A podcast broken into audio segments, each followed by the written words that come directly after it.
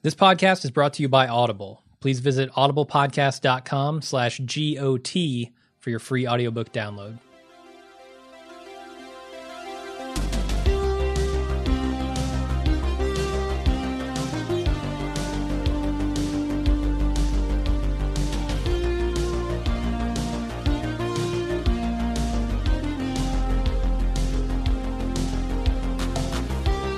Welcome to the Game of Thrones podcast, the officially unofficial podcast for Game of Thrones on HBO. I'm Jim. I'm Aaron. And today we're talking about season 5, episode 3, titled High Sparrow. Uh, what do you think of the episode? So I've watched it like three times now, and I also had on the background when I was working on some like pre spoiler notes, and I, I like it quite a bit more. Uh, again, a lot of my reaction was just a negative visceral reaction to a moment that I was really looking forward to, hmm. kind of being handled in a way that I didn't enjoy. So, and I still, I still have a problem with that. Just, but not from the dialogue. Like I don't really give a shit about like you know, Ollie fetch me my sword works roughly as well as Ed fetch me a block. But I do like the fact that they entered that extra beat in the book where they're going to hang him and then Jon hesitated and even though it's from his POV and you're in his head you start to think oh he's going to puss out. Mm-hmm. and then no he just does it in even a more badass way. And I think that's better than what I still this day think that's such a great fan service moment that they could have taken 30 seconds to drag that out and added that extra dramatic beat um, okay. The I've been thinking a lot about how things are going with Sansa and Littlefinger and Ramsay, and I'm really kind of starting to get you know uh, you know I'm deep in my own fan canon with this, uh, but trying to see how it matches up stuff in the books and getting more excited about that. Hmm. Uh, the stuff with Arya is like spot on as far as I'm concerned. It's a little maybe they're going a little too fast, but they're hitting all the beats. What as a viewer, what did you think? Yeah, second time around, you know, once I got over how just get dark and kind of dreary and blah this episode is, uh, I, I, it does a lot of interesting things. It sets up a lot of interesting stuff, and it makes you kind of think about where things are headed in a, in a way that some of the other episodes haven't. Uh, this is a, a pretty good episode. Like I'm not gonna say it's great. It's not the best. It's not the worst. Sure. Um, it's probably just above. I don't know it's hard to say that it's above average for Game of Thrones because Game of Thrones is so consistently good. Yeah, uh, that's I, I, think it's somewhere in the middle there. And it is a piece moving puzzle type of episode, and yeah. there's a lot, just a lot happens. I, as I was watching yeah. it and get, getting my notes together, I'm like, there is just a lot of things going on all over the place, and we don't even touch on Dany. Yeah, you know, we completely went away from Jaime and Bronn you know, if last last I felt like there was two solid episodes of piece moving, and it took that long to move every piece that was on the board. Mm-hmm. That would imply that we've got a few episodes of some awesome stuff coming. We'll see, but yeah, I'm. Uh, other than that slight problem I have with the way it was staged, directed, and written mm-hmm. up north of the wall, I'm pretty pleased with how it's going. Okay. Uh, who who ended up directing this thing? We know who who the writers and creators are. Yeah. Yeah, David Benioff and DB Weiss. although I do think that next week is the first week that they don't actually. oh wow! I, when I was compiling the uh, writer and director, I think it's a different writer. Okay. And it's that's they don't usually typically write every episode. Sure. Uh, but Mark Mylod, I think that's how you pronounce his name. He's a British film producer and director. Uh, he is famous for having directed Ali G's In the House. which is the movie version of oh, the yeah. Sacha Baron Cohen T- film. Totally prepared him for Game of Thrones. Sure. Right there. Well, it gets better. He co-produced and uh, the HBO television series Entourage All and right. directed uh, 23 episodes of that. And he also directed and executive produced a pilot episode of the US version of Shameless for Showtime and has gone on to direct okay. 11 episodes. This might be part of the problem because none of that experience sh- sh- none of that screams Game of Thrones. No, no, no, certainly. And there were a lot of really Game of Thronesy shots, like the one that really sticks up in my mind is Brienne and Pod on that bluff overlooking Moat Cailin. Very uh, cool. And some other things of that nature. Uh, the sweeping shot of the sham- the Shamble City on the bridge of Volantis.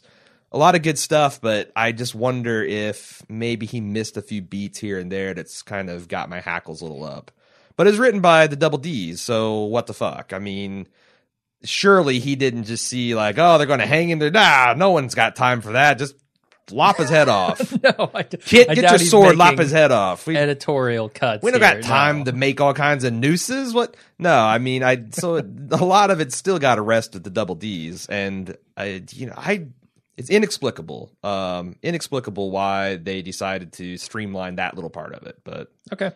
Well, let's not dwell too much on that. Let's get into please, the recap. yes, We start off inside the house of Black and White, where Arya is watching as Jaqen gives. Uh, I'm, I'm going to call him Jaqen. I know Okay. he's a faceless man. He doesn't have a name. His name's Jaqen, for Sure. all I care right now. it, it's going to be confusing if we Yes. everyone's no one here. If I just call him a man, yeah, well, Arya's starting to be a man. This girl is who comes into her chambers is a man. Like, Well, no one doubts the veracity of no one's claims to be no man when no man walks in and asks them what they're Very doing. confusing. yeah, that's it's it's going to get Sure. really weird. It's Anyway, so Arya watches as he gives someone a cup of water from this basin that's in the, the middle of this room that she's sweeping the floor of. Uh, she wants to know when she'll be trained. And Jaqen's like, eh, I'm doing that right now. Mhm. This is it. If you don't realize that you're in the training, like we said, you've never seen Karate Kid. yeah, like Valar Dohaeris, Arya. All men must serve. yes, this is not, uh, and and I really like the fact that uh, you know she wants to join the Faceless Men to serve herself, and that's what it's always been about. And he's like, you, it has. you know, before you even get to that, he didn't even say that. Like, I I sometimes wonder during this plot whether Arya really knows what she's getting into. Yeah, Because- it's it's questionable. This is certainly. I like the faceless men don't give a shit, or well, maybe they do. I, don't- I don't know enough about it, but I, I don't feel like they especially give a shit about what's going on in Westeros that's a good question. because who is there? Who are they serving? hmm The the faceless god.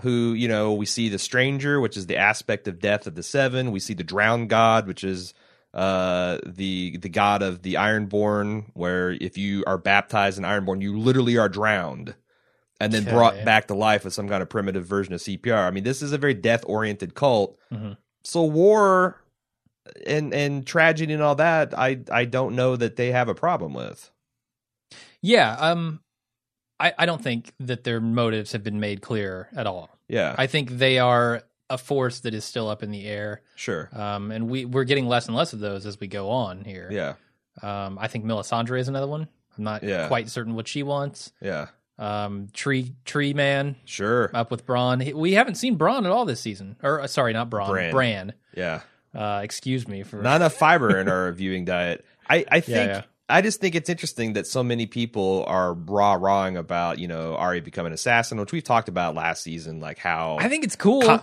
complicated that is to like root for that for a little girl. But Uh-huh. then if you add in, does Jaqen really give a shit about what she wants, or is he trying to turn her into something that's going to serve his purposes and ideals? Sure. Like all of the kids in this universe, you know, Tom and uh, Well- like everybody's being. Isn't it interesting in that way. every one of the Stark kids has some sort of mentor figure that we're either openly skeptical of or have no idea the motivations? Bran's got his tree naked Yep. diaper dude. Uh, Sans has got Littlefinger. Uh, I guess Rickon's got Osha, although I, that feels like it's in good hands. And then uh, we've got uh, Arya being shaped by Jaqen. I think Yeah. that's that's interesting, especially since all of these and Jon Snow has got Stannis. Mhm. It's interesting to see, you know, how they all started with this uh, thing where they all had pups, you know, and they've got this kind of thread that's running through all their stories. I don't know what the significance of it is. It's weird to me to say, man, I understand that Stannis is the guy with the claim to the throne, but it is so hard for me to get past the idea that both Davos and Melisandre are working for for what they see as the goal, whereas Stannis. Yeah, Stannis has a clear path that he's going to King's Landing. He wants the throne, all that stuff, but he's being led around by Melisandre. And then Davos is working behind his back in a lot of scenarios to sometimes get what's what Stannis wants and sometimes not. so I think J- Like uh, Stannis strikes me as a a king that puts up a good front. yeah. But ultimately I don't know that I feel like he has as much authority as he thinks he does. I don't know that because that's a very curious take. I've never thought that, and it might be because I'm a book reader. But my understanding of Stannis is that he has his own agenda, and he uses Hmm. anything that is at his disposal to get that ag- you know agenda. Vagina magic. I if it works, I'll use it. Uh, but I'll also, I mean, I do think he does want to serve the realm. I think so. Like yeah. he's wanting. I, I I think that was perfect that someone said about uh, you know you want the Iron Throne, but but what you need to do is protect the realm to get the Iron Throne. You want to get the Iron Throne to protect the realm, but what you really need to do is protect the realm to get the Iron Throne. Hmm, okay. So. I, and I think that he thinks he looks around the map and he sees that he's the best man. He's got the best claim and he's the best man for the job. And it's hard to argue. Where but his arguments are falling flat, and- right? I mean, he goes to John and he says, "Hey, want you to do this for the realm." Jon says no, yeah, but and then Davos comes behind his back and is like, "Oh, I think you should reconsider your vow and all this stuff." And Hmm. like without Davos, I don't know that Stannis would be getting his way. It's like Stannis feels like he's just kind of fumbling through this, and Davos is picking up the slack. Melisandre's picking up the slack with her blood packs. But yeah, but part of Like, part of being I effective know. effective leader is realizing your weaknesses and shoring those up with other people. You know, No, mean- I get it. It's just he doesn't realize that any of that stuff is going on. ah bullshit. With Davos, you think he he had Davos sit you back? really and say, think Stannis walked out the door, looked over his shoulder? Oh, Stannis is gone. Where did he go? I don't know. Something. I mean, I don't- I think Davos did not ask to do that. Certainly, well, Davos doesn't act. Yeah, I, I mean, I I don't know. I to me again, it feels like uh walking in that room and saying that's part of the plan is weird. that's I don't think it's I am saying it's part of the plan. I'm just saying that uh having having Davos be kind of the good cop Mhm. is something that they might have worked out or th- that might be Mhm. something that Stannis realized in the con- in the soul searching he did in season 3 about whether he should go full on to Melisandre or full on to Davos. There's a little bit of cop out because at the end, uh, Melisandre herself said, "Hey, Davos still has a part to play," so he kind of had an out. But I kind of feel like that they've worked out this good cop, bad cop thing, especially when you're Okay. dealing with, you know, it's like Davos or uh, Stannis lets Davos deal with the smugglers, and he lets him deal with the bastards, and Mhm. you know he knows he can command a certain type of man, and he might need Davos's lighter touch to reason with others. Okay, uh, let's talk about all men must die, all men must serve. You know, Valar Morghulis, Valar Dohaeris. Yep. Uh, I know that this say, these sayings did not originate with the Faceless Men, but I can't help but imagine how how strictly they apply to the Faceless man. How do you think that? Seen. Why do you think that? Uh, this idea that you know he gives this guy a cup of water and he appears to die. Uh huh. I don't know if he's actually dead and is going to come back, or if this is, like I said in the instant cast, I, I think this is some kind of ritual that passes you from regular dude to the faceless men. Indeed, mild mild interest. Uh, so you know the all men must serve, all men must die sort of thing ties right Mhm. into that. Like you have to die to serve Hmm. So it's kind of like a, a you know the snake eating its tail situation. a little bit, and I know it's it's not something that originated with them. But I can't help but think that the the show is trying to tell me that that is a big part of this whole thing because Sure. that is how they greet each other, you know. And I realize it's it's a high Valyrian thing or whatever. But that's just the language they speak. I'm not sure where you're getting the whole. I don't know that this originated with them because, as far as I'm concerned, it might have. If well, I mean, if you want to say that they're I don't know if that a is faction that is trying to preserve the, Yeah, I don't know. culture of the Valer- sure. So I don't know if that's a Braavosi thing or if this is a uniquely House of Black and White, Faceless Man, uh, fa- Sure. face, uh, God of many faces philosophy. Yeah, that's what I'm trying to get at. Like I Like, like it's it's start, it feels to me that the Faceless Men is a religious organization, Mhm. but they also, you know, do other things as well. I mean, obviously, feels like it's also very practical. Yeah, I mean, there's they're all star assassins, in in in the, their their worship uh, that happens to involve killing people. So Yeah. I don't know. I can't help but hear those words and think, hmm, a lot of people look like they're dying in this episode. well, I mean, that's the thing. You could be forgiven because you know that scene in Qyburn's dungeon laboratory is uh, eyebrow raising to say the least. Sure. Uh, let's move on to Cersei. She and Margaery are being transported through the streets of King's Landing to the Oh, royal before wedding. we go on, some uh, I had a lot of people ask me about some various geo- geographical questions about Westeros and Essos. And since we're transitioning from Essos to Westeros, I figured I'd take this opportunity. A lot of people, I think this comes up about once a year. how what is what is Essos's relationship with Westeros and as vis-a-vis the Narrow Sea? Okay. And if you look at a map of Westeros, like its narrowest part is approximately the same width as the widest part of the Narrow Sea.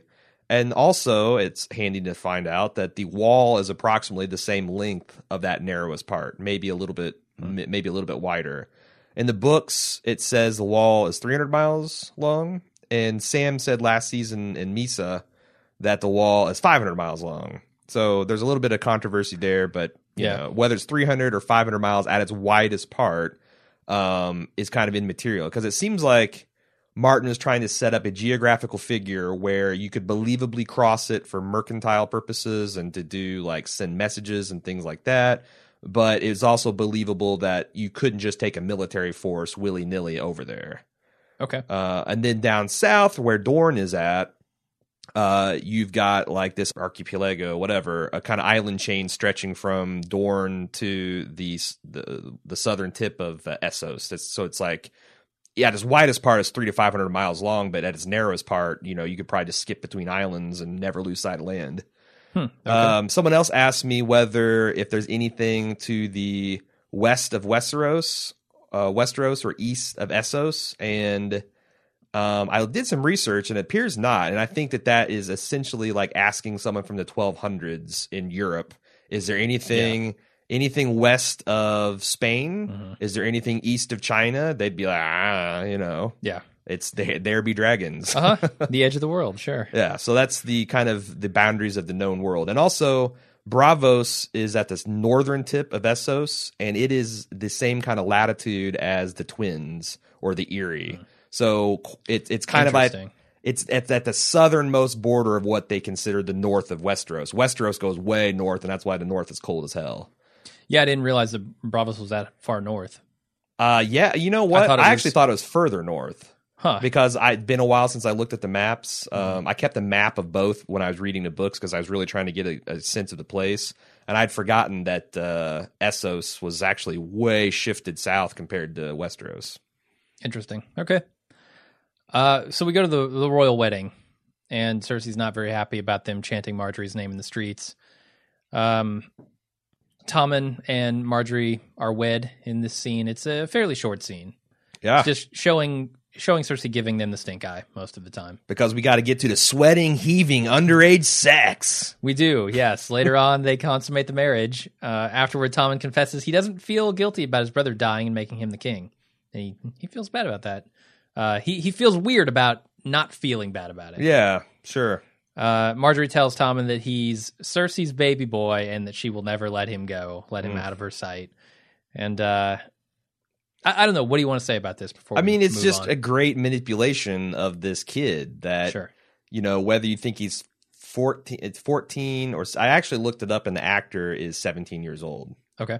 uh so whether you believe how old do you believe him uh saying you're a mama's boy is not sexy it's the opposite of No. what he wants to be to this this woman this Mhm. older woman so and it's great because she says nothing but good things about cersei Of it's, course. and they're all natural things. Like, of course, a mother would be protective of her son when it's the only blood she has left in the city, and she's lost her husband Mhm. uh, and her her her her father and her uh, eldest son. Like, it's all natural, but what she's doing is just you know wrapping this kid around her pinky finger yeah, and or it's other interesting. parts of her anatomy, whatever. it's interesting going to the next scene where Cersei's basically trying to do the same thing. But it doesn't work beginning. because he's already got he was Too there little, too first. late. Yeah. Plus, you're never going to side with your mom over your No, of course not. hot bride that you just married. Of course not. that does nothing but blow sunshine up your ass. So, Yeah. So it it, it shouldn't uh, be too much of a surprise when but he's, she he's trying to get her out of there. and Cersei did try. She was like, Yeah. "Oh, she smiles all the time. I just do you think she's smart? I just can't tell. I mean, those Mm-hmm. are far less. I mean, she's just not as good at this as Margaery is." She's not. She And I mean, she's she's she's fighting with her vagina tied behind her back, which as a Lannister, she doesn't have to. Oh Jesus. I'm just saying. Uh, I'm just saying it wouldn't be unprecedented. Um, yeah, let's add another layer of creepiness on top of that. Why not? top of the 14 year old boy. Why not? Um, but she's already fighting with that behind her back, with with not being able to compete on that level. But she's just not as good at the underhanded, passive aggressive dig. Yeah, this whole series of scenes is interesting to me. Yeah, because like the next scene, Margaery just completely schools her ass in the underhanded, passive aggressive compliment. She does, but I wonder if she goes too far.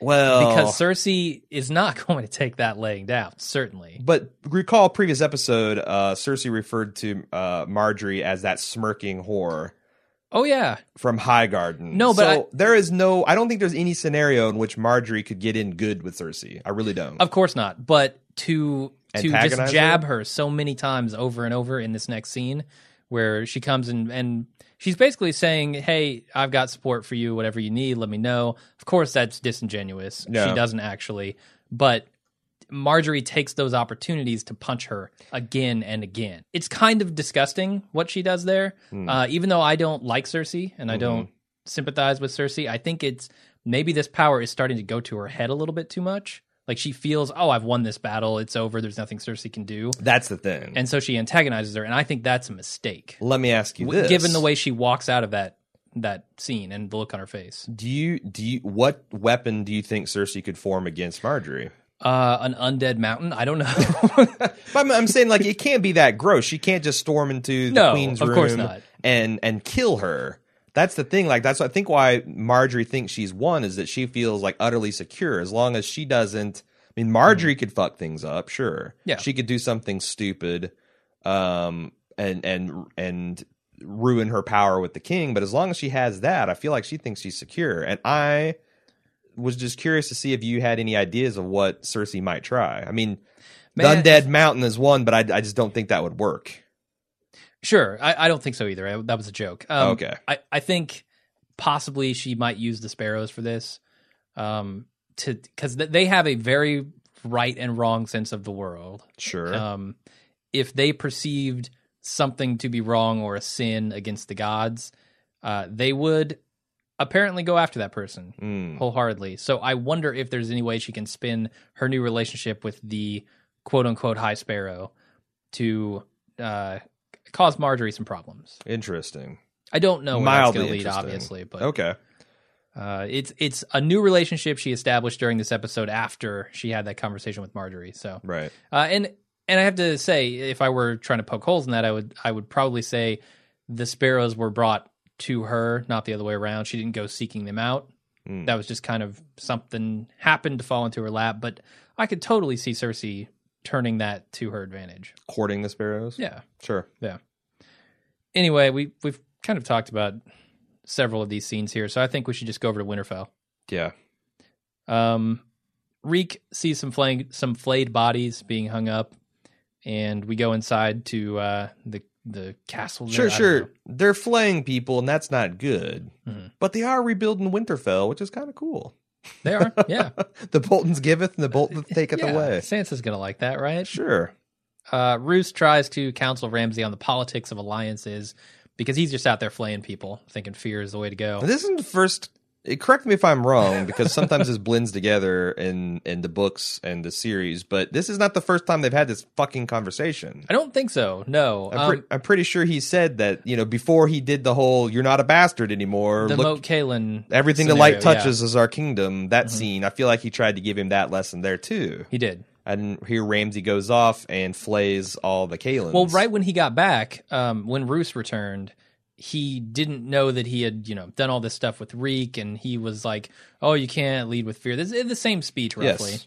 Uh, and then he showed him Reek, and he was like, "Oh, okay, I guess I'll I'll ease up a bit Sure. because he's got this new pet, which is going to be valuable to." But I never thought So- that he actually won that argument with his father. Is just more. he did when he took Mo Kalen, right? I mean, that's kind of proof in the pudding. Sure. But doing that to an Iron Islander that the North, I mean, they hate as much as anybody. Uh-huh. It'd be like it'd be like uh, castrating a Lannister. Like no Northern Lord's going to give a shit. You start flaying the Lords of the North, Mhm. um, and you know, fair point to Ramsay. He spat in my face, said he's not going to kiss a traitor's boot, Uh huh. and fuck you and your taxes. I'm not, you know. Plus, look at me. I've got this shitty mud hole with spears sticking out of the ground. What kind of taxes I'm going to pay? Here's five pounds of shit and three pounds of mud. Go on your way. I mean, I don't know what you do in that circumstance. You flay the people and then they pay their taxes. Apparently, I mean, you flay the father and the like- mother and the brother and Yeah, Roose Boom. said, "Well, you he left you with no, no choice," which you could read as him just smoothing things over. But I kind of think that maybe that's what Roose would do too. maybe. Although you also have to wonder whether the the Lord of Moat Cailin would have done that if Roose himself had showed up versus his his bastard, It- yeah, his, his up jump bastard son. you've got to imagine that a lot of people still have the idea of Ramsay as a bastard in their head, right? Sure. And even though he's got the paperwork and the documentation, he's see guys, see I'm a lord Yeah, now. right. Well, I mean, it's, it's Pay me some respect. Yeah, and and I don't again I don't know how you it, that seems like a very Tywin thing to do too. Like Tywin would do. I mean, he wouldn't flay them. He'd probably just taken their heads, but yeah. I don't know. Maybe that's the thing. You don't flay them. Sure, you execute them. Maybe you don't flay the whole Yeah, family these- and make the son watch. I, these public executions are going to be a problem. Yes, I mean Dany's doing it, Ramsay's It doing seems it. like we've, as a civilized society, moved away from them, and it's We have. overall been a good thing. Like we're living longer, we're we're healthier, we have the internet and free Mm-hmm. pornography.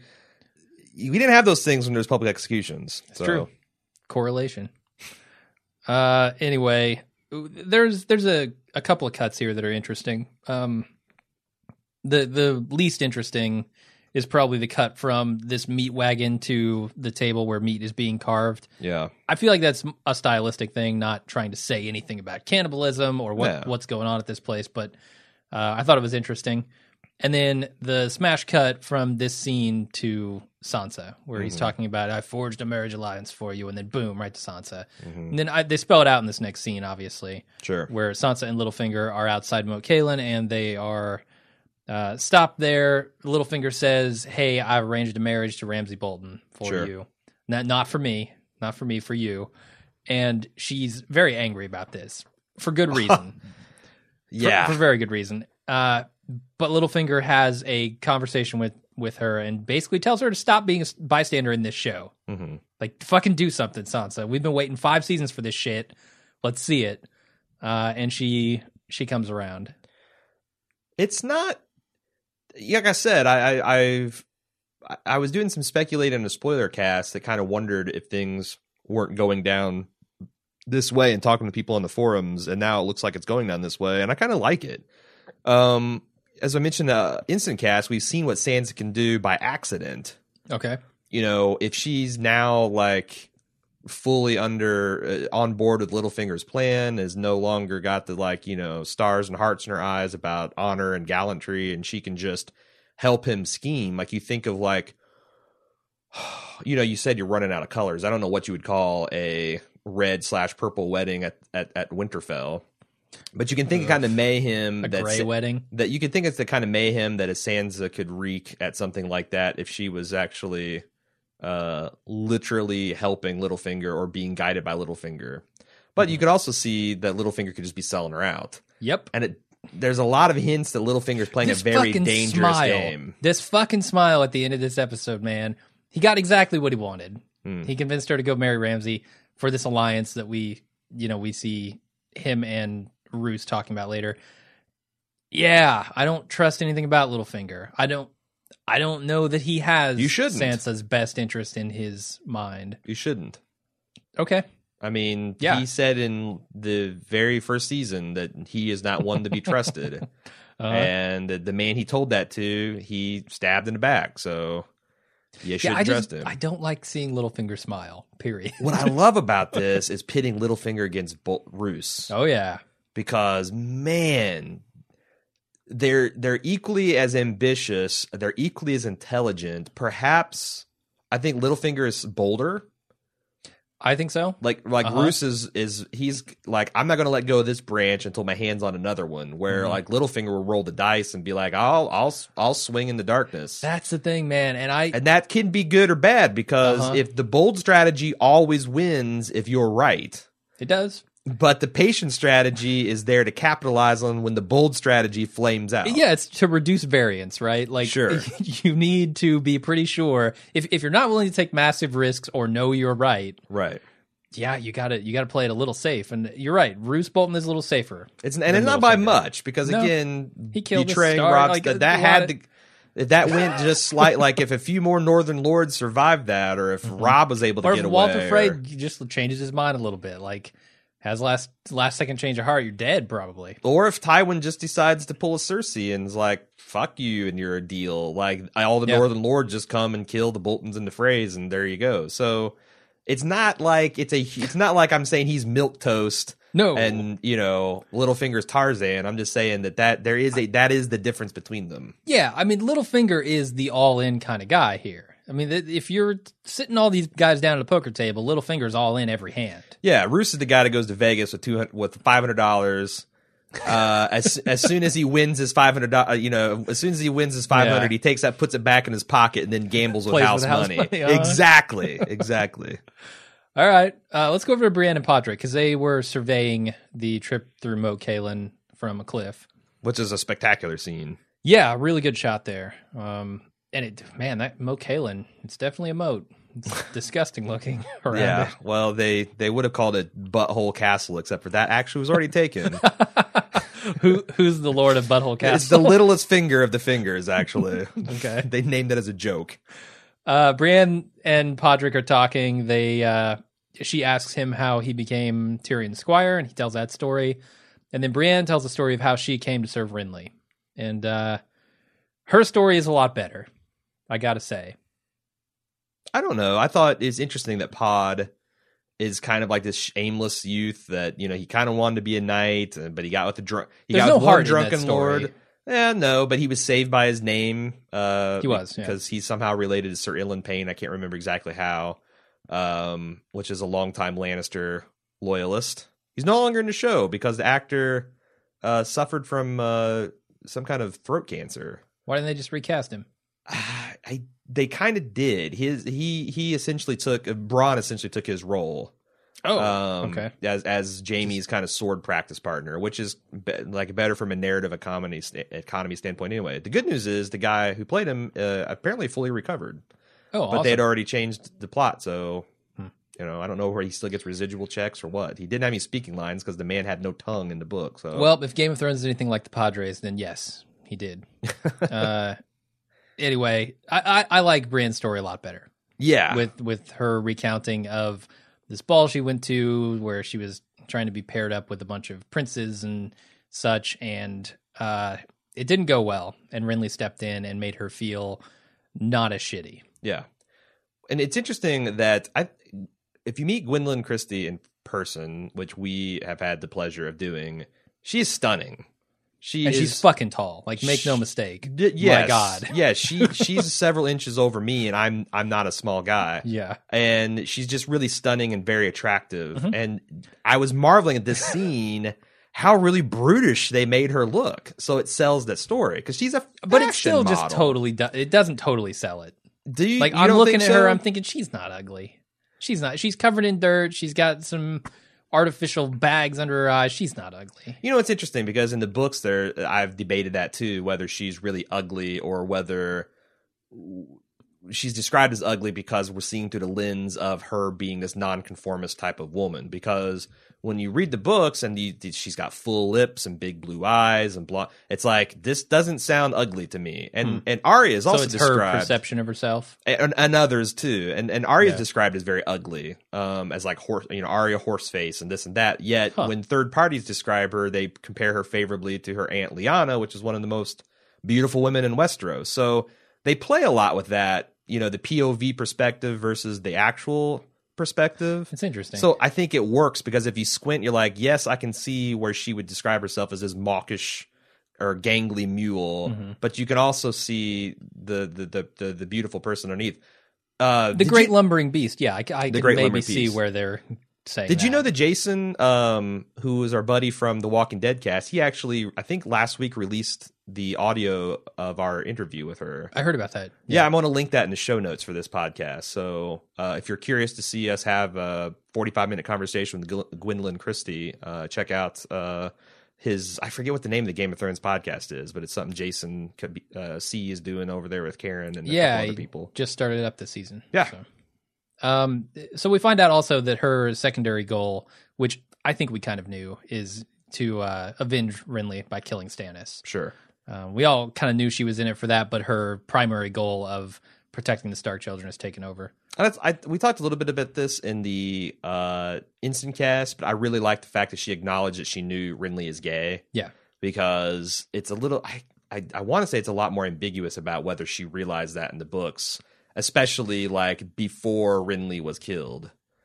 And I, I think that makes his gesture even more meaningful, right? He's not in it for himself here. He is in it completely for her, just to make her feel better. He had no dog in the fight, and he helped Yeah. her out. And he's also the second. You know, he, uh, the the man is is is good looking, and he's the king's brother. He's arguably one of the most powerful men in the kingdom, and he shielded her from all that. So it's it's loyalty born of seeing someone being kind, um, and I it really sold the whole how much she hates Stannis and how she says I think the line was there's nothing more hateful than being able to than failing to protect the ones we love. Mhm. And I'm like, Jesus Christ, Gwendoline is amazing. Uh, and the, the guy who plays Pod is actually all he's got to do is look serious at her, but he does a damn fine job at that. Yeah, learn how to dismantle a, a set of armor. Yeah, All right, so we go to Stannis uh, and Jon up at the wall, and Stannis comes to him to find out what his answer is on the offer he made him last episode. Yeah. Jon says no, no, and he asks Stannis how long he plans to stay at Castle Black.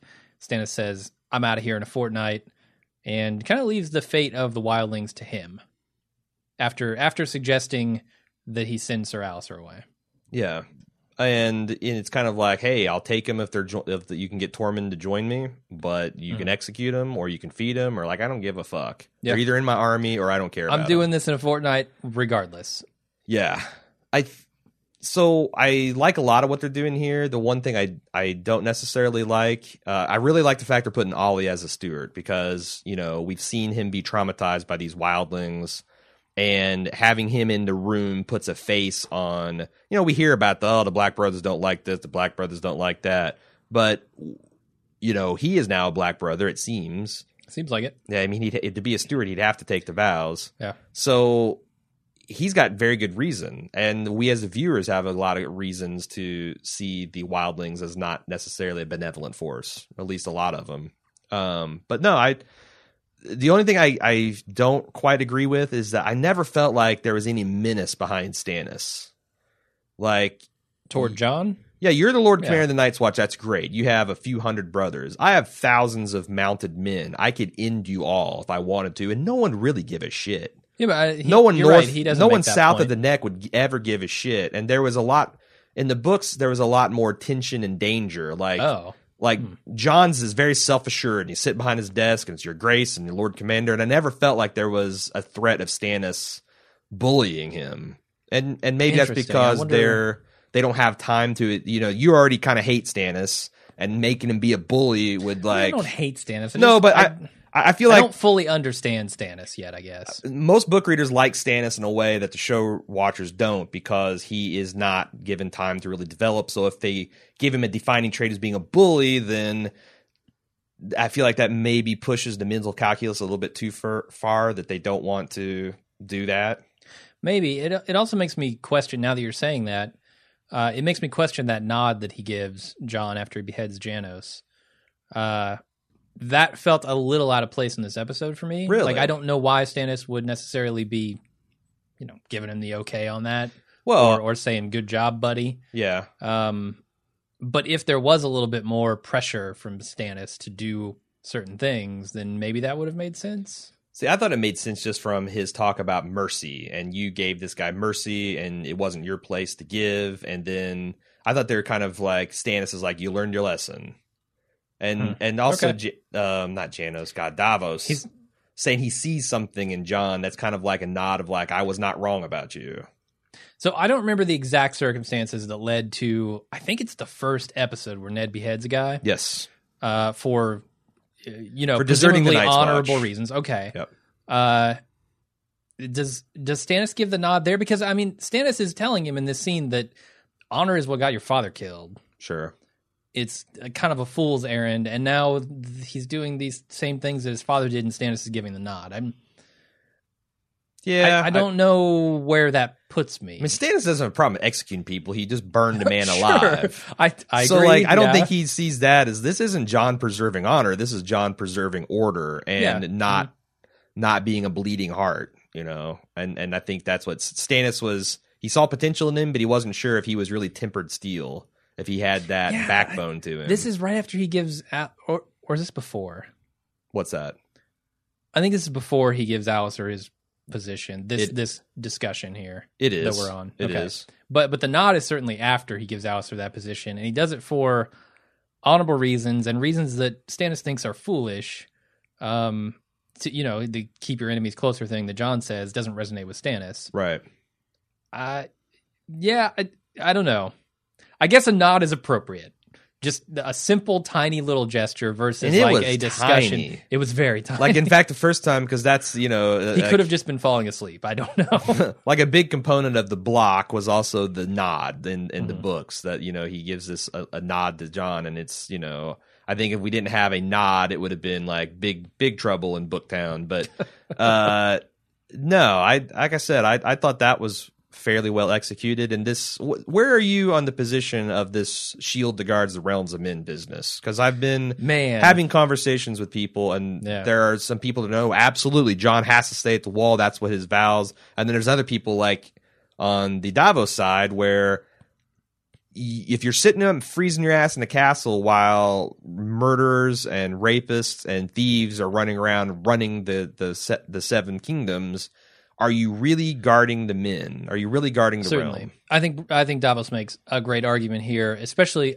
So, what is the history of the Night's Watch? Why are they guarding the wall? Is it just because the most imminent threat to the realm was the the North, the winter? Well is that why they were assigned to that position, or is there some other reason? I mean, that's that's that's another weird thing is that a lot of the reasons that the Night's Watch are in existence are shrouded in mystery. Like no one Oh, can even great. no one can even tell you how the wall was Would- built. There's a lot of myth, but like we're talking about stuff that supposedly happened thousands of years ago. Would Jon Snow, as a member of the Night's Watch, know the? Yeah, I mean they they Like, know that have a it's secret guarded it's history? the White Walkers and all that, and but most people think the White Walkers are mythical beings. Now, like Mhm. the further south you go, the more mythical. Like a lot of people Yeah. down south don't believe in giants. Gi- what are giants? And like the Night's Watch certainly believes in giants. Oh, yeah. So uh the but no, the Night's Watch is to guard against that. The, the wall was built as a direct result from the White Walkers menacing and almost destroying enti- all of Westeros. Man, Jon's So- in a tough place here. That's the thing. Excuse me, because he's got Stannis doesn't believe He's got to go in two directions. Right. Like if he fully, if he actually believes that the realm is not safe from the people within the realm, Mhm. and that there needs to be some justice brought, Sure. he's got to go south. Yep. If he wants to protect the realm from the inevitable, the impending winter, he needs to stay north. sure. I buy Davos' argument. Sure. I think that is a, a fair way to read those words. But you know the However- White Walkers are real. yes, I know that the White Walkers are coming. Winter is coming. They're going to need a force to protect them from that. The the other thing is, who is to say what's wrong in the realm with the people in the realm? I know it's in turmoil, but why does Davos so firmly believe that it's not going to draw itself to a reasonable conclusion? No, I know. Well, I mean, obviously because it's self-serving. But yeah, I mean, Okay, you got a very. Wilsonian isolationist. Uh, you know, Lord Commander Wilson Well, I, would definitely espouse that theory of like, hey, we could intervene, but it's just as likely our intervention would fuck things up as our staying away from it. It's the the real thing is is what is the real war? Is it the war of the Seven Kingdoms or is it the war of the White Walkers? And the other thing I was disappointed at, honestly, is that Jon couches this in terms of honor and duty and serving the wall. Why can't he say like, "Yo, these White Walkers be real"? That you know, they they never mention that. what do you mean to Like, Stannis? yeah, like if if Say, hey, we need your if armies up here. Jon if Jon is really worried about the White Walkers, then he'd be like, "Fuck, Win- here's how much I'm committed. Fuck Winterfell, you all need to help me garrison all these castles, and we need to make get ready for winter because it's coming, and we need to make a final stand. It's not about adding your army, uh, the the wildling army to to you. It's about you adding your army and all of us men that have seen this and believe this. We need we we are the only ones that are asleep or uh, that are awake at the wheel. Everyone else is asleep. We need to be, do this, and there's none of Yeah. that urgency. No, you're right. You're right. I mean, I'd least like him to I- just I present the why. argument and like Stannis roll his eyes and be like, whatever. You know, the fact that he didn't advance it, that's the strongest argument in my in my mind. And he's letting and Yeah, that's he's fair. letting a professional military force depart his midst without even advancing an argument. okay, yeah. Uh, I feel like we have explored that topic thoroughly. Yes. So This is I this will probably be one of the longest podcasts because there's just so much stuff to unpack here. there is. There's a lot of stuff. Um, Podcast as long as the wall. I, I'm I'm glad that Jon doesn't just give in to the pressure to get his family name back because, like I said in the instant cast, I think that dishonors both him and his Sure. family. Um, And it's a power. I mean, like everything we've seen convinces us that this is an extremely appealing thing. Like the fact that he's a bastard, yeah. the fact that he was never as good as his as brothers in his own eyes. he desperately wants that. yes, this is his literal dream. Mhm. Before, I mean, he settled for being a black brother because that's about as best as he could do as a bastard. Mhm. But getting offered this is just incredible. All right, let's move back to the House of Black and White, where a man who's a girl comes into Arya's room and plays the game of Faces, which appears to just be beating Arya until she cries. I don't, I can't even tell what the answer she wants is. I thought thematically it was cool because she beats her and she says, I'm no one, I'm no one. And then finally she goes, You're about to find out, and reaches for Needle, Uh huh.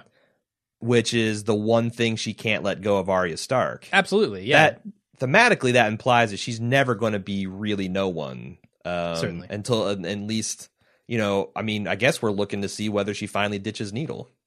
Yeah, and we know that she doesn't in this episode. No, She hides it in the rocks. Like it would seriously be an emo like seeing her ditch Needle into the Braavosi Harbor or whatever would be seriously an emotional moment. It was emotional for her, even thinking about it. Sure. anyway, Jaqen comes in. He puts a stop to it. He points out, uh, you know, you're surrounded by Arya Stark's things. How did a man? How did a? How did no one come to be surrounded by all this? I like the way they said that. It was really good. Yeah. Uh, then Arya goes outside, tosses all her possessions into the sea, except for the sword, which she hides in the rock. I actually love the device of Jaqen being like a man and a girl. It's very it's it's it's very Yoda esque. It's Yeah. it's really cool. It's very rare that you can kind of get a pigeon dialect or something like that without it being distracting or annoying. And it just not only that is just it's it's somehow cooler. Yeah, and I, I like how they take you know this list of people that Arya wants to kill and this sword and tie them so distinctly to who Arya is, because she doesn't have much of an identity outside of what she plans to do. Sure, and we're And watching the her. needle is the means to get her that. we're watching her vengeance. discard all of her Arya possessions except for Needle, and it'll be interesting to see if we hear the prayer henceforth. Yeah. because that's the other; those are the things that she has maintained uh, that we can see of Arya. Absolutely. Back inside, Arya's sweeping the floors when Jaqen shows up and leads her to a room where they're washing the body of a person who I think is the person who drank from this basin. Can can I Uh, ask a question? Yeah. How do you have an underground dungeon on a goddamn island? Uh, I don't know how you build that, especially in these medieval times, but I mean, dragon magic. We're just gonna say dragon magic. Yeah, why not? Okay, No, no, I think it's more like money magic. money magic. Like, Braavos has so much money that yeah, we could build an underwater. the famous sump pumps of Braavos. they run day and night. Sure, why not? uh, so she begins washing the body, trying to become no one. Apparently, and What do you think? What do you think they're doing with those bodies after they wash them, Jim? I think they go in an incinerator Really? because they're no longer needed, and Jaqen is some kind of spirit creature. I I don't know, man. That's the thing. Like he could be anything. All right. Uh, he's as mysterious to me as the dragon magic and the Melisandre fire magic. Okay. Uh, although I think I think this group of people is a little more grounded in uh, the physical reality of the world. I, I don't know that they can actually destroy their bodies and be spirit creatures. I think maybe It's just on the border. this of what is some kind of paralysis that they they go through, which I don't know, maybe gives them time to think and time to fully understand what it means to be no one outside of their body without the ability to do anything. Do you think this is something that Arya will, herself will go through? It- it's it's like a, a meditation sort of ritual. Hmm. I, I think yes, if she wants to become a faceless person, faceless man, she needs to go through that. I think that is part of what makes you a faceless man. M- mildly interesting. Okay. Uh, Sansa arrives at Winterfell and she meets Roose and Ramsay, her apparent future husband. And Ramsay's number one number one girl does not look happy with that. Uh, yeah, no, no, she doesn't. No. That's scary. And again, Theon lurking in the background the entire time, Yeah, trying not to be noticed. conspicuously. Mhm. Like he has no lines. He never makes uh, eye contact with anyone, but he's always there, skulking about. Yeah, and it seems like there's some residual Stark love here because when she gets to her room, a woman greets her and says, "The North remembers." Oh yes, got chills. That's the one line. Yeah. That's the one line I uh, I think they got right. Huh. Okay. So, super significant line for later, or just within the meaning from the, the scene itself? the significance is entirely embedded within the line and the scene itself. okay, The North I'm, remembers. I'm sure you would not lie to us at all. What does the North remember? I mean, and what does that mean? And what? How is that consistent with Northern philosophy? I mean, these are all things that you're supposed to be thinking about Mm. um, as as part of of the end game. Yeah. Okay. Uh, Jon holds a meeting with the Night's Watch, and he makes Alliser the first Ranger, and he gives Janos the Grey Guard, but Janos tells him to go fuck himself Sure. in no uncertain terms. Yeah. Jon takes him outside and cuts his head off. Boom. Yeah, what an asshole. Like being being made the lord of a like yeah, it's a ruin, but you're going to have 10 of the the builders. So go fucking supervise and build yourself a castle. Like that's like when the property brothers take you around to a house that's kind of fucked up, and they go, "No, no, no, no, we're renovators. We'll fix this for you." And he's like, "No, fuck you. I don't want it." I'm just saying that like uh you know Janos is an idiot and we're supposed to think he's an idiot and Mhm. and he is a mess of a human being but it's just like I just got to say like that's so stupid. That's a sweet sweet offer. At bet you know get Alliser Thorne deserves the first ranger spot by virtue of his career. Janos Slynt doesn't deserve shit. Yep. He was essentially a, a high class pickpocket in King's Landing and a sycophant and a backstabber. And he, I, I, I wonder if that part of his resist is that he knows that he couldn't do this.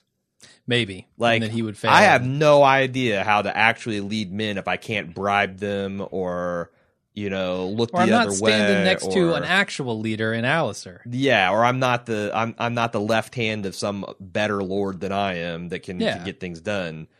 Uh, either way, massive miscalculation on his part. This scene felt very un-Martin like.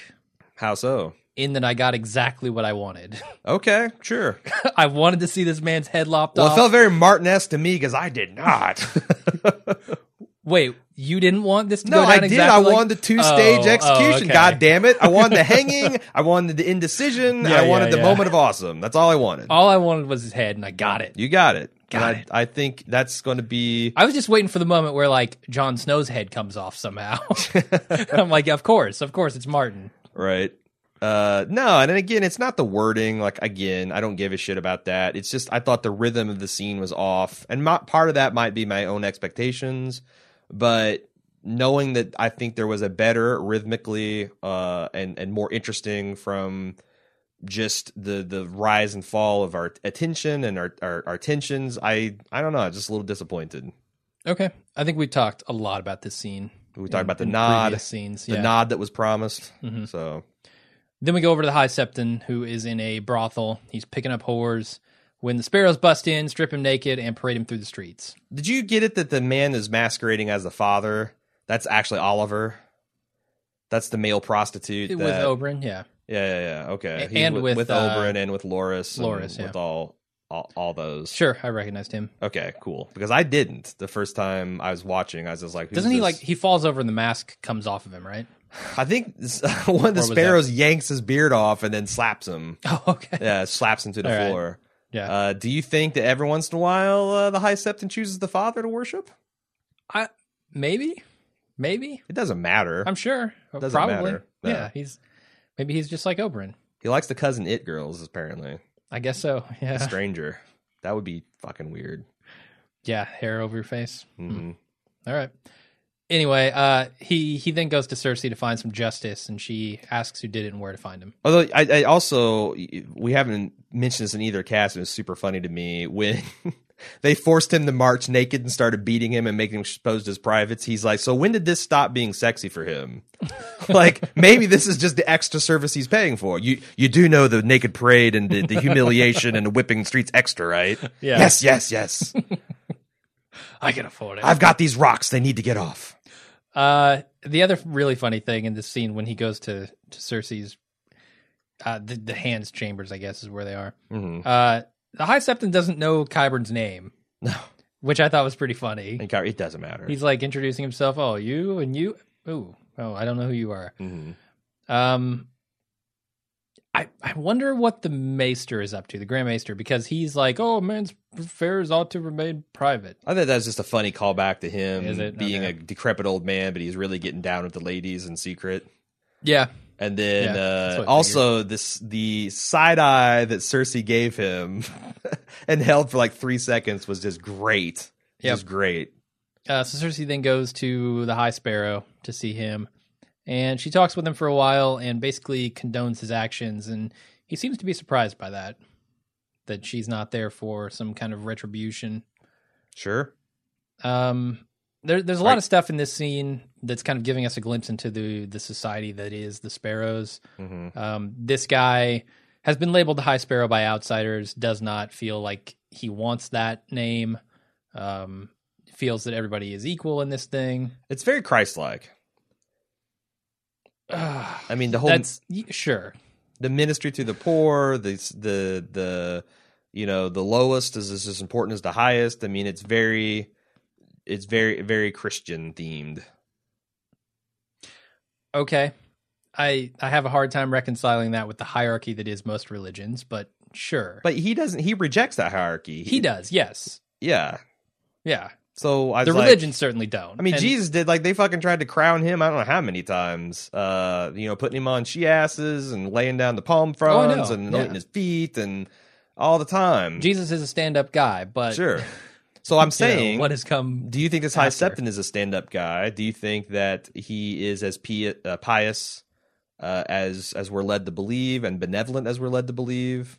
Uh, where I don't know about benevolent, but I certainly believe him when he says that he does not like to be viewed differently than any of his other sparrows. What about his reaction when he allowed that perhaps you know it's like you have to Lance Boyle and it's it's not not pleasant Mhm. and how, but perhaps they could have been more careful with the blade. Seems to be a repudiation of exactly what the his sparrows did. Right? They're not even his sparrows. so. What this, his fellow sparrows did. You what do you what what do you think he would have seen as justice? Like where did they go too far? Like the physical striking, I well, I don't even know.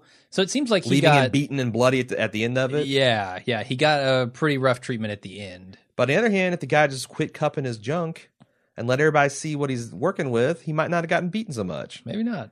Maybe not. But th- that's the part that I think he didn't agree with. I think the humiliation was what he was going for. Sure. Uh, the the public knowledge of what this man's doing, that sort of thing. The other the thing, sins that he's committing. the other thing that I wonder is if you have, I mean, this leaderless movement, right? Mhm. And that's kind of been an interesting thing in this internet age. Like, who do you hold responsible for people that commit crimes on the names of a leaderless movement? Yeah, especially if he's All he's got to say is, "Well, that's not something I would disavowing knowledge and condemning the actions. Yeah, right."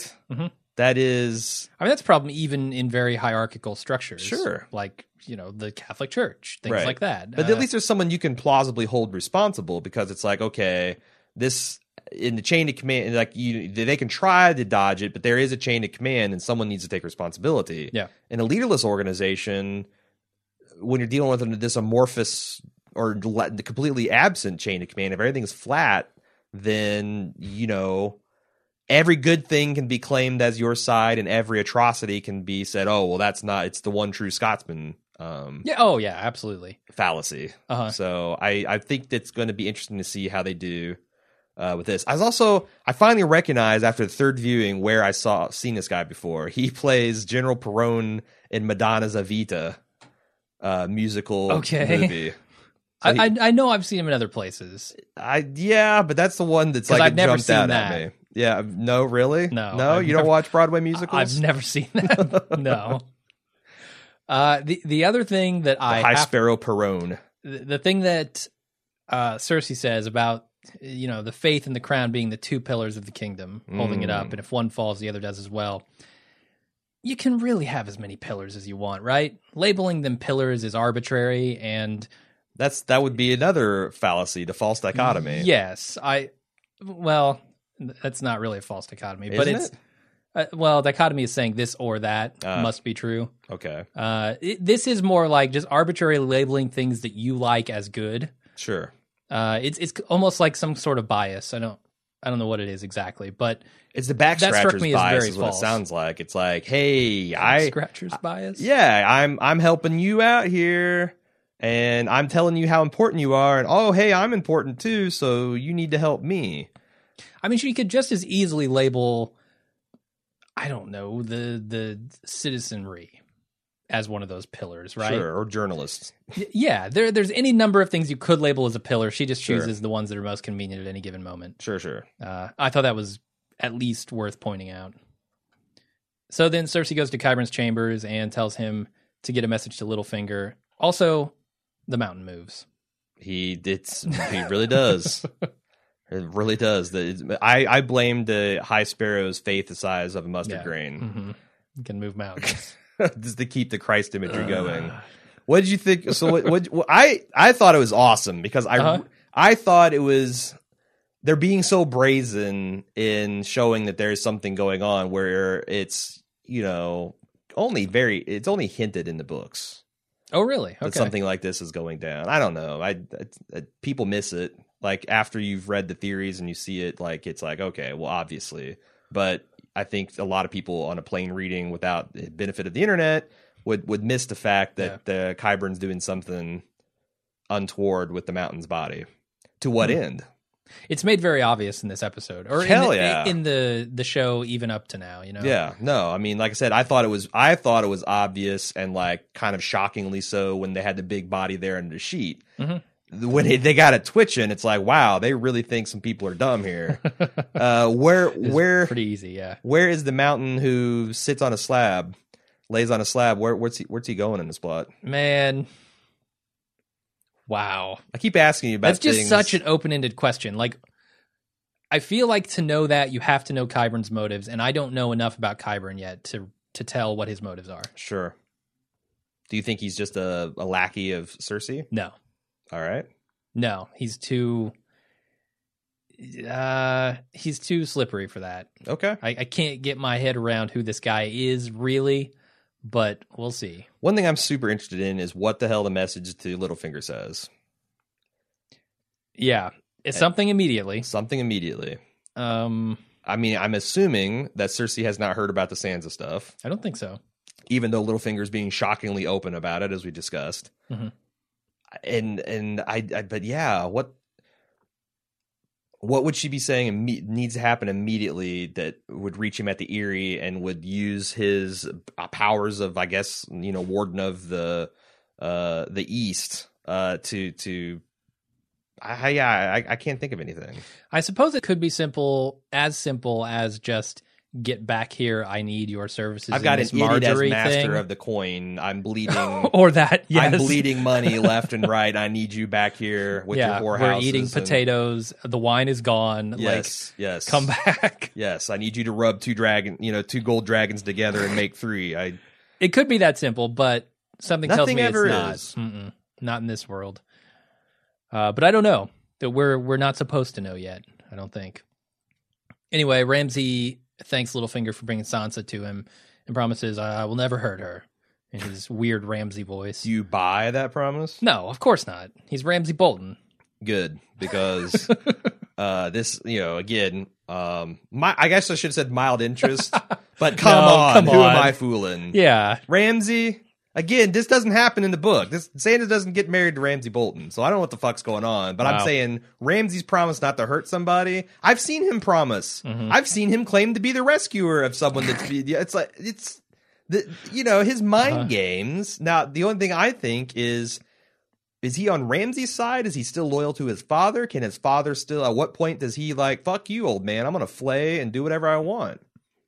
So I see And how does. Myranda, the the the the head of the torture horrors, how does she fit into all this? that final question, I don't know. I view Ramsay as a character who is grateful for being given this lordly name, this this noble name. He did seem genuinely touched. He did. And I, I don't think he's a complete psychopath, but I do think he has tendencies and desires that he's drawn toward inexorably. I don't know that he can resist being the Ramsay Ramsay Snow. Plus, he's a good actor. He is. Yeah. Now Theon is he's was inclined to believe it, but he completely took him in and seemed very sincere about being an iron, you know, a loyal Iron Islander and loyal to the Greyjoys. So it's like Yeah. him. I- I was pretty swayed by him being so touched that his father would elevate him to, uh, from bastardry, but then I start thinking, the you know, how many times he's played other people and how cruel. I yeah, I he might he might be a sociopath. He could- he No, I know be. he is a sociopath. Fuck I don't think that's very if. I don't need the DSM four or five to diagnose the man. No, It's he's a sociopath. I agree. Uh, then Roose comes up, and he and Littlefinger have a chat about the political ramifications of Sansa's marriage. And Roose gives him a message from Cersei and kind of questions his motivations and I guess his wisdom as well.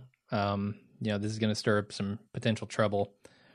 See, and there's got to be something negative about that because Roose gave him enough rope to hang himself because he's like, well, what about the Lannisters? Aren't you worried about the Queen? Littlefinger's like, ah, fuck the Lannisters. They're dead. Their power is waning. And then he's like, bam, look at this message. Yeah. Uh, and then, yeah, I I say. But Littlefinger has a good response for that. I mean, you know, the last time the lords of the North and the lords of the Va- the Eyrie yep, teamed up, they took down the most powerful force in sure. wh- whatever he says. The, the Targaryen dynasty is the- roughly yes, the ruled dynasty. ruled for 300 years over seven kingdoms that had never been conquered. So impressive. But on the other Yeah. hand, I thought Roose had a good response, which is let me see see see me in on that response. he's not a dumb man, No. certainly. Uh, No. I, I would probably do the same thing. Can Littlefinger win a game of poker against Bolton with his cards face up? That's essentially what he's going to have to do here. Are Is are he- you sure his cards are face up?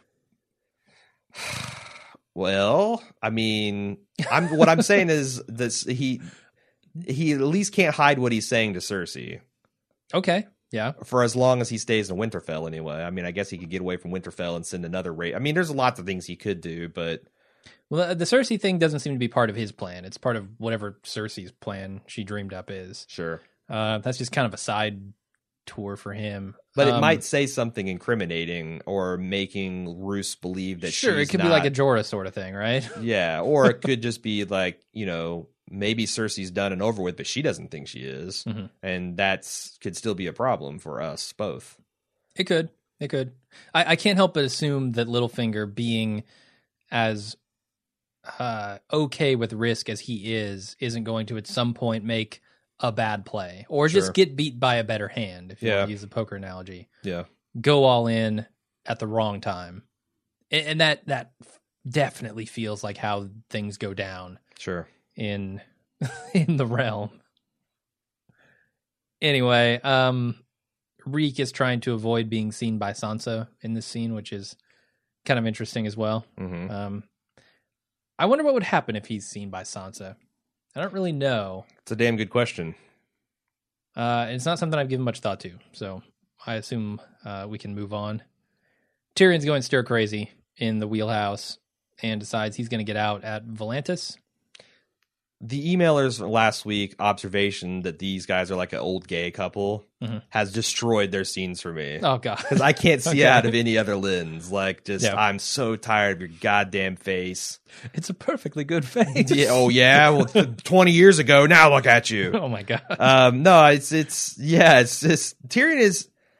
What's interesting about this is you always see as Tyrion is the one down. He's the the always been looked down on because he's a he's a disappointment to his father. Mhm. Um, his sister hates him because he she's he's responsible for the death of their mother in a roundabout way.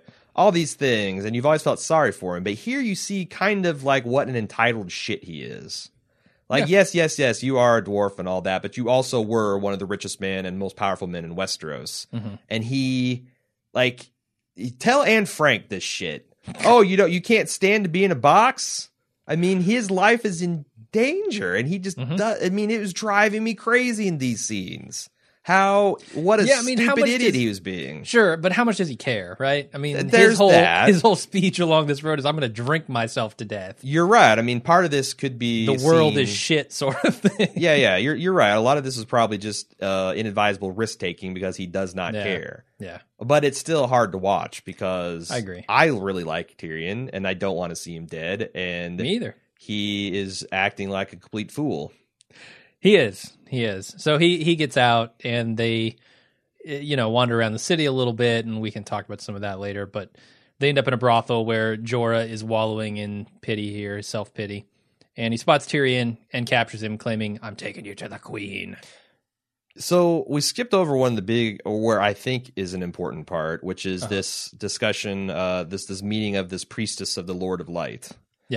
I thought it was interesting that Varys was making very clear how orderly that the vol- uh, volunteer, oh shit, the the Volantis, Yeah. um, takes their slave trade and everything's rigid and you know this guy's like they make it sure it's tattooed and everything's just precise. Yet they are allowing this openly very seditious talk of the Queen of Dragons overthrowing the master, and I used to be a slave like you, and now look at me. That just happened in the streets. Yeah. That's That- weird. It was very weird to me. Like, what the hell? Are the you know are the Volanti like ruthless slavers, or they thumb up their ass, or maybe they, I guess you can be both. Um, I mean, Joffrey Yeah, was that was classic cruel thumb up his ass kind of guy. Mhm. Um, but I thought that was interesting. The very significant look between those two. Yeah, there is. I I don't know why. Okay. Because I, as far as I know, they've never met. He talks about uh, another person who who was like her in another Sure. city, but not as good looking. Right? Uh, it felt to me like this scene was to show us that despite Dany's actions in the previous episode, she's not lost all goodwill with slaves Sure. across the land. Uh, and I don't know if that's because the message has not gotten there yet, or if it's because it didn't have as big of an impact as it looked like on her reputation. it could be she's like going undergoing a Batman esque transformation into a symbol that's larger than herself. Okay. I mean, you know, I there there's I mean, she is referenced specifically, but yeah, if there there I feel like there's they're openly asking us to consider things through these messianic lenses by having you know the high septon talk the way or the high sparrow talk the way he does and and Tyrion is like oh it's the chosen one you should have told me they're Mhm. inviting us to look at these comparisons and asking us to think about it in those ways the other thing they're doing is inviting us to uh, wonder why Tyrion will not fuck this whore. oh well before you get to that Okay, another mention of grayscale in conjunction with stone men Yeah, just a different name for it yeah I feel in a like different land. Yeah, I mean, it seems consistent with what uh, Gilly was describing their appearance as, and and you know Tyrion hopefully trans helpfully translates it to oh yeah grayscale. Good luck with preventing that, but more talk of grayscale. Mhm. Interesting, mildly interesting. Maybe it's tied up with the winter. I don't know. Could be, could be. Anyway, so he won't fuck this whore. Uh, my opinion on this is he doesn't want to have a repeat of the Shae situation. Uh, he is Or could be he had his heart on Daenerys Titgarian and uh, can't get her, and Jesus. it's just. You, you're It not going to, you know, if you, you got the the queen, the mother dragons on your radar, you're just not going to choke down to some uh, uh, skeptical mind. But no, yeah, he's I think I think my explanation is a little, a little more on the nose. well. I think it's mildly interesting, Jim. Okay. we'll have to see. Yeah. Uh, I mean, we've been shown how how much he regrets that how that all went down.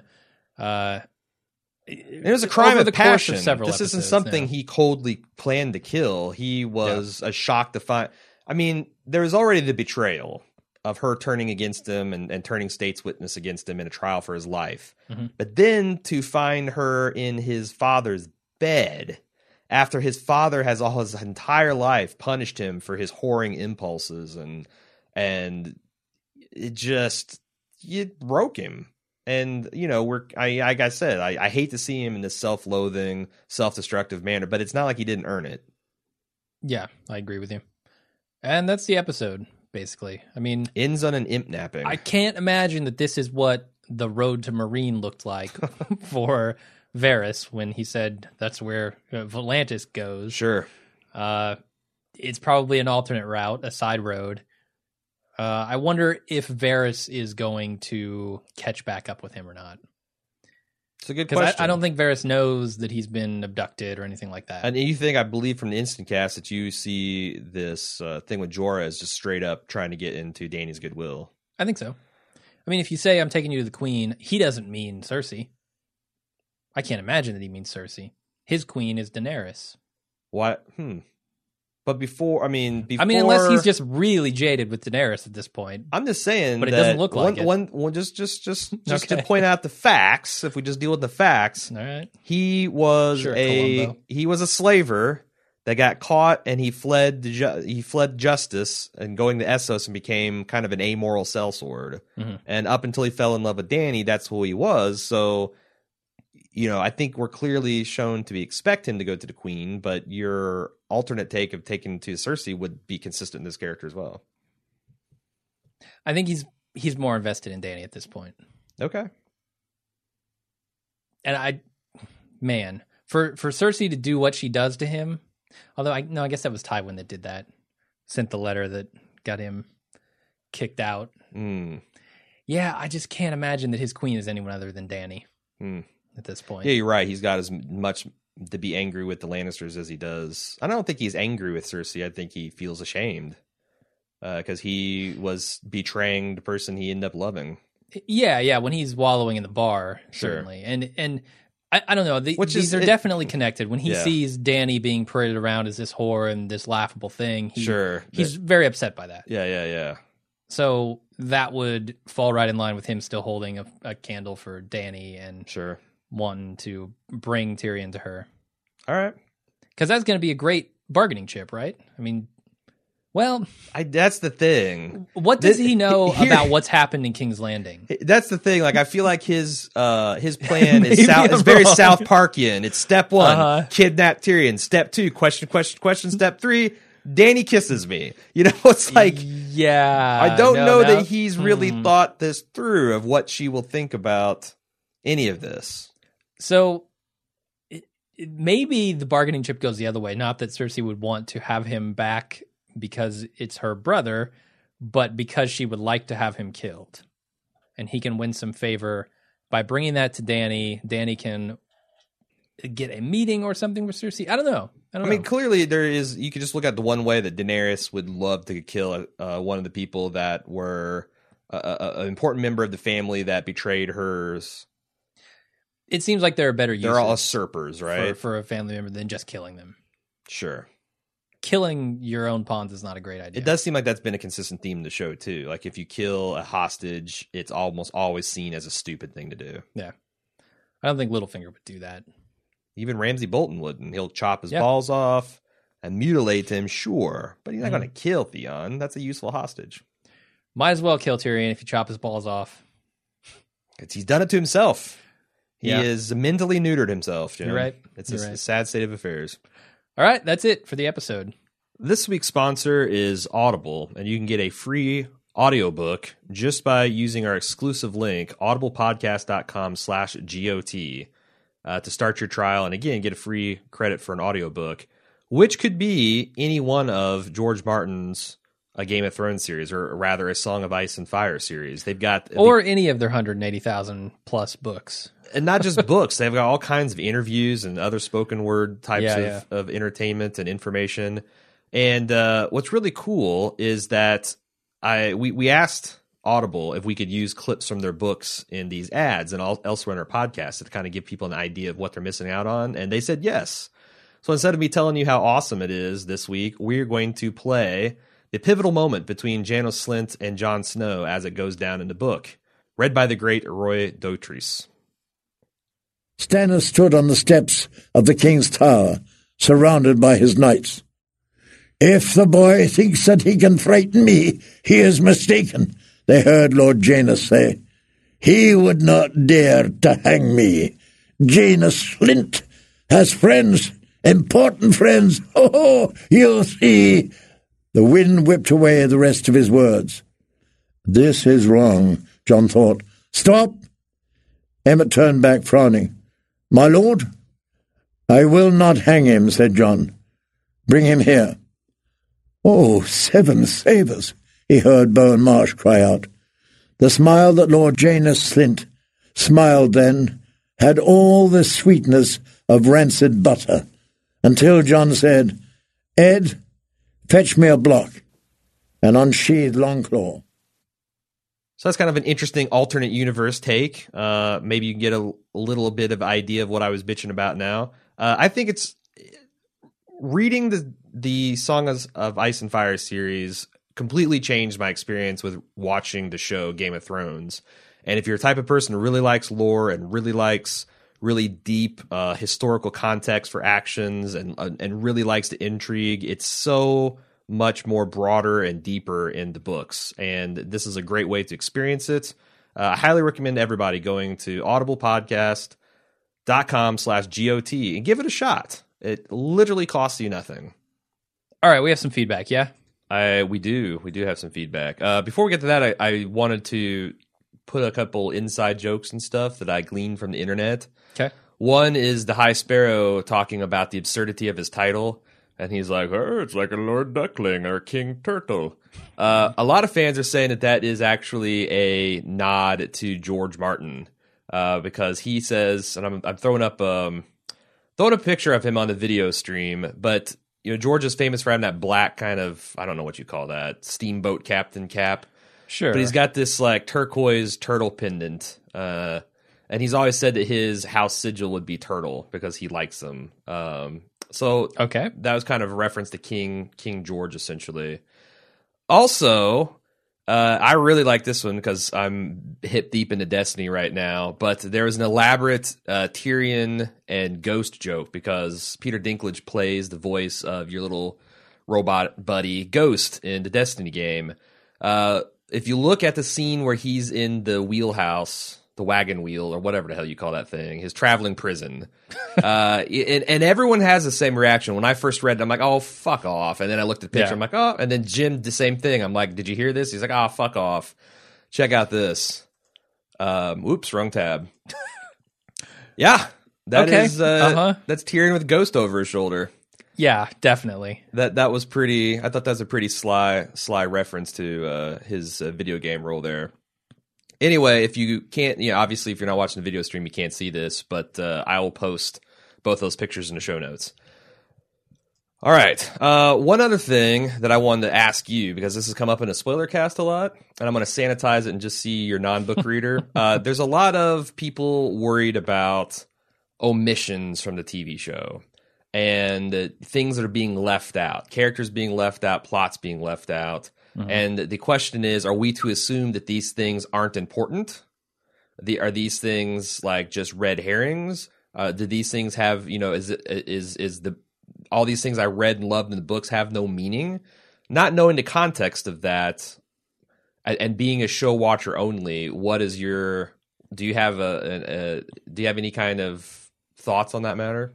Yeah, I don't think Game of Thrones is above not showing us things strategically. Mm. I definitely think that they could be not showing us things on purpose uh, in order to have them, you know, have a bigger effect, a greater effect later on. And also, and, and un- unveil them in just the right way.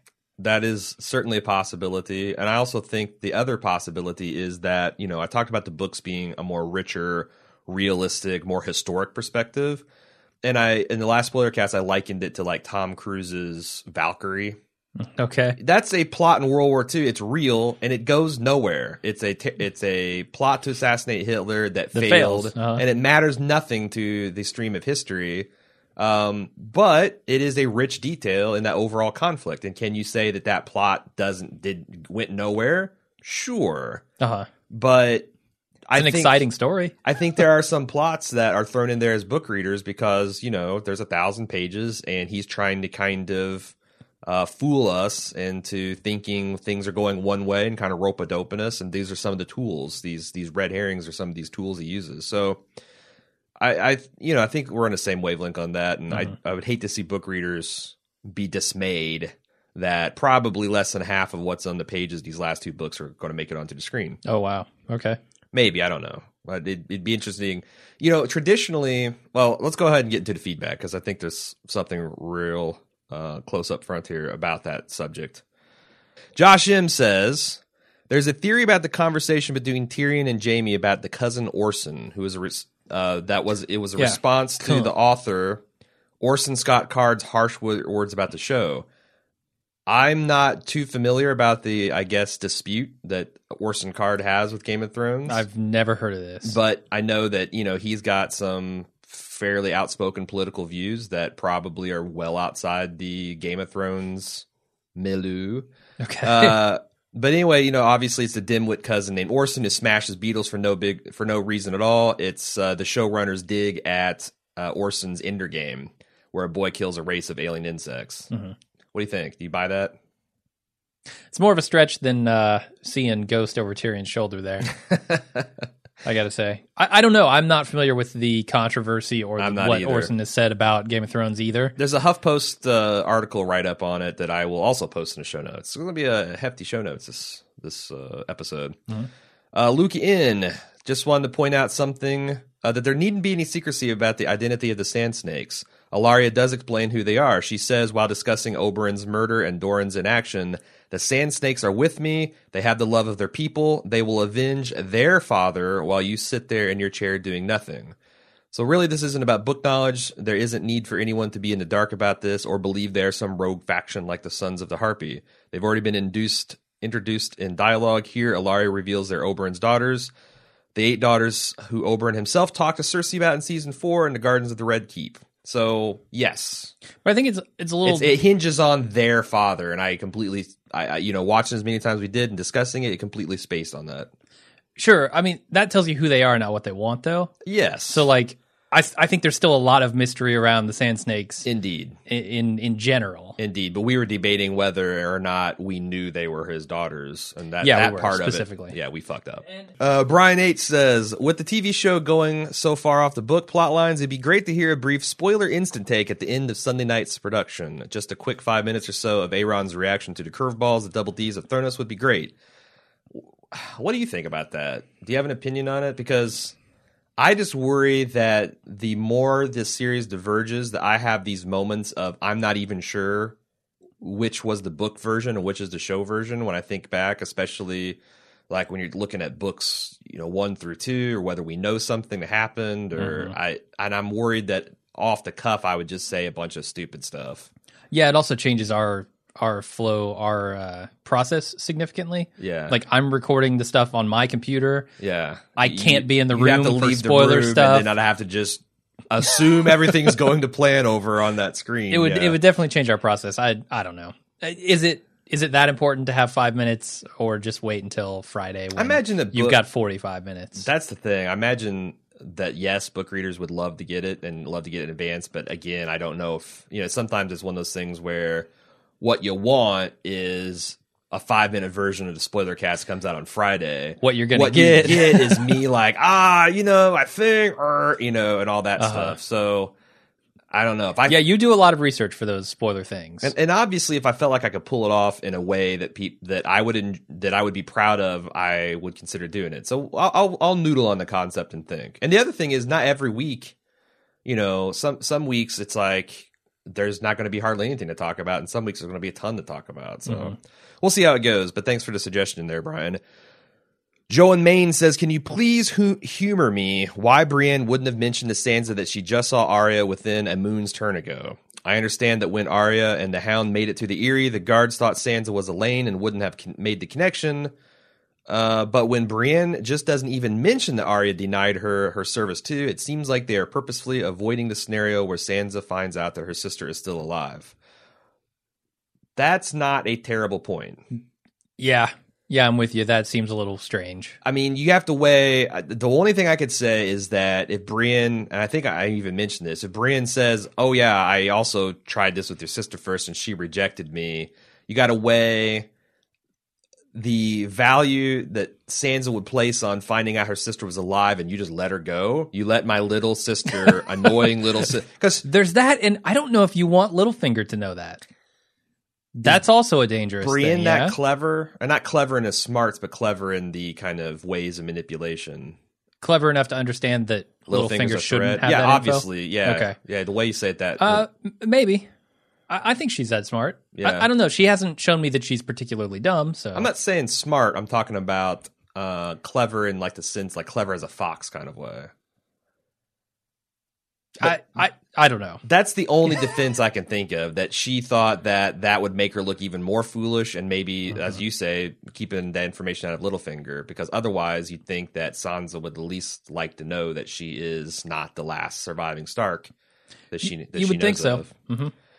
Hmm Uh, Frankie R said, "Wanted to get my two cents in on the iron corn Jaqen H'ghar gives to our little badass in training. In my mind, this is GRRM's medic- medieval interpretation of a military or industrial challenge coin. If you're not familiar, familiar with the idea, it's basically a coin carried by members of a military unit, a guild, or social clubs that prove membership. They're usually associated with a motto or creed, much like Valar Morghulis. These can be used to prove affiliation within a group that would explain why a ship's guild member would have cared so much about the coin. The person is affiliated with a powerful guild and should command some respect. Challenge coins can also be given to people, but only in special circumstances. So the idea of giving Arya the coin carries some weight and tells the people of the House of Black and White that she has done something worthy of having membership just by holding the coin. I for, I feel like I had this conversation with Mad Brew maybe in season two because he's familiar, you know, being a Marine and being Yeah. around the military, he's more familiar with that. And I think he mentioned that too, and I just forgotten. But hmm. That I think it's more that than anything that we are theorizing. I think so. Yeah, sounds good. Um, Alex in San Diego said the scene with Brienne and Pod making camp and exchanging stories was both great and heartbreaking at the same time. Great because they're finally opening up to one another and she agrees to train him, but heartbreaking to hear her story about the dance. She's insecure, but a great warrior paired with a squire that lacks nobility, but makes up for it with a watchful eye and charm.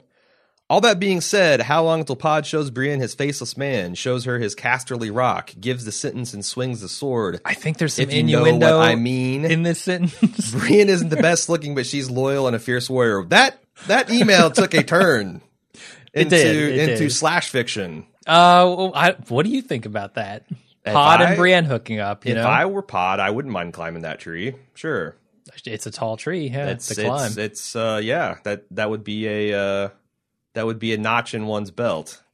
Uh, and uh, you know, Pod's got some cert. Unlike his Yeah. horsemanship and his shoe polishing and his sword fighting, he does have some some of those other skills that he could he could offer in service to her. Apparently so. I I don't know how I feel about that. I like their relationship as it is, more of uh, friends Yeah. than lovers. I I no, don't- come I on. If they, I, it's gonna be it'd be farce if they hook up. I, I think so. Yeah.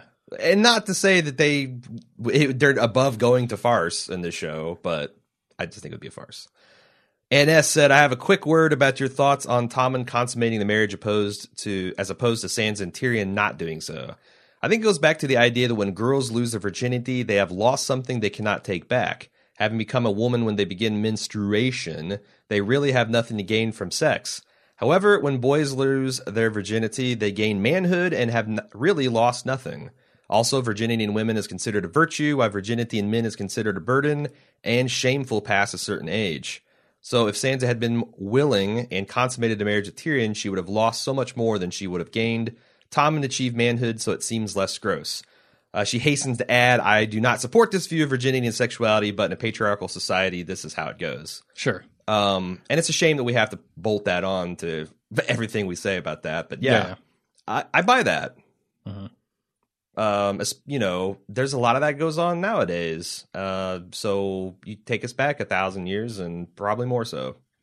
Yeah, I could go to any high school across the country and you'll get that. Oh, the the slut shaming, sure. Yeah. The double stand. I mean, there's du- there's tons of double standards, and the thing is, is a lot of times people use it to get on a high horse and say, "Oh, well, feminism's not really," or "We should really." It's all the same it's all in my mind symptoms of the same disease, which is the uh, burden of patriarchy, the society. Like almost every issue that you subscribe to, like men's rights, comes down to that unfair being on the the, the wrong side of the unfair double standard. Sure, and it's you know it's it's magnified Sure. in this world, in this Sure. Game of Thrones world. Yeah.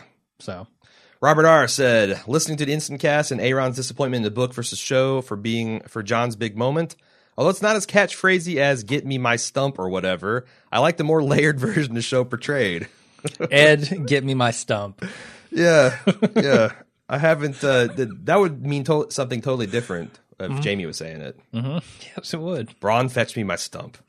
I haven't read this in the book, but it sounds like the retelling of the book version is full of bravado and with a defiant crybaby till the end when Jon puts on his Terminator shades and looks at the camera and says, I'll be back, and bros across the nation high five.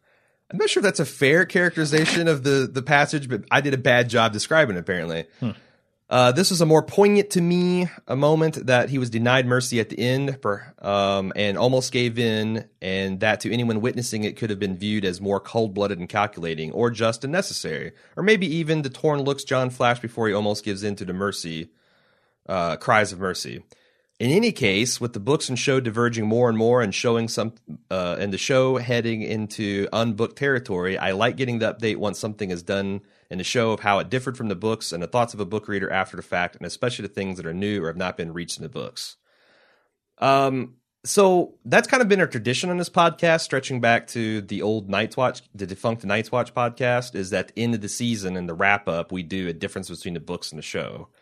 I despair of doing that this season because it could be a five hour podcast on its own. I I'll see what we come up with, or maybe if things kind of come back around. I I just don't know. Um, and especially when we're in like things like Sansa and Winterfell in the North Territory, where there literally isn't ink written about it yet. Yep. uh, It's going to be tough to to say what's the difference because I need to wait till like apparently spring of 2016 to tell you that.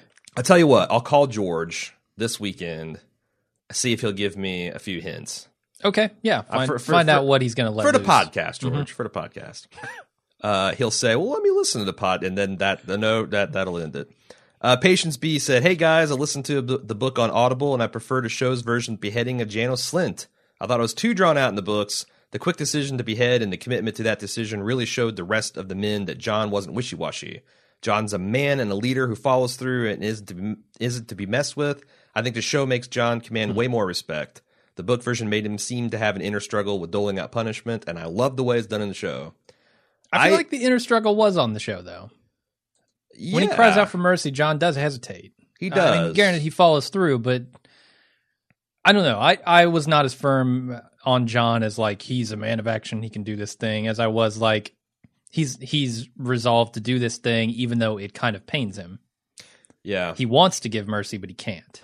Yeah, and I, the more I think about it, and and I actually was I was expecting a lot of book reader bitching, and apparently either they thought I did a good enough job representing them or whatnot. But by far, like a you know, uh, nine to ten majority seemed to support the change, whether they were just a show watcher or a book reader. So I'm officially getting off of my block, my high horse, my soap block, and uh, moving on. Okay. Uh, Tom P said, "Hey guys, just finished watching Sparrow and listened to the instant take. I love this episode. It seems like every character got a lot to chew on. As a non-book reader, here's my prediction of what's going on with Cersei. A few seasons ago, was mentioned that Margaery has a much bigger role in the show than in the books. Again, with zero book knowledge here, I always assumed that meant she was marked for death, and I think this will be the season it happens." Mildly interesting take on that statement. Cersei obviously hates her, and with Tywin and Joffrey dead, she and Jamie separated both emotionally and physically, and Tommen under Margaery's spell. She has nothing to lose and nobody to keep her in check. My theory is she will co opt the Sparrows' religious movement into killing Margaery for her. We know Margaery and seemingly Dornish people in general. Oop, wait, whoa. Uh, that she would actually be uh Martell. Well, not a Martell. She'd be uh uh. Who are you talking about? Bitch. Tyrell? This is Margaery Tyrell. Yeah. Okay. So they're from Highgarden. Dorne is quite a bit su- southern. Although they did mention that the Highgarden people do dress a little bit more provocatively Hmm. because it's warmer down there. And then the Dorn, Obviously, I mean, take a look at Margaery. Then the Dornish women are essentially wearing scarves with belts, you know, yeah, see-through scarves with belts. Anyway, um, we also know that Cersei is extending an olive branch to the High Sparrow. Will Cersei somehow manipulate some kind of event that highlights Margaery's freewheeling sexual ways in public? Margaery isn't an idiot and for the time hmm. being seems legitimately committed to King Tommen, so I doubt it will be something as simple as catching her sneaking off in the night for some action on the side.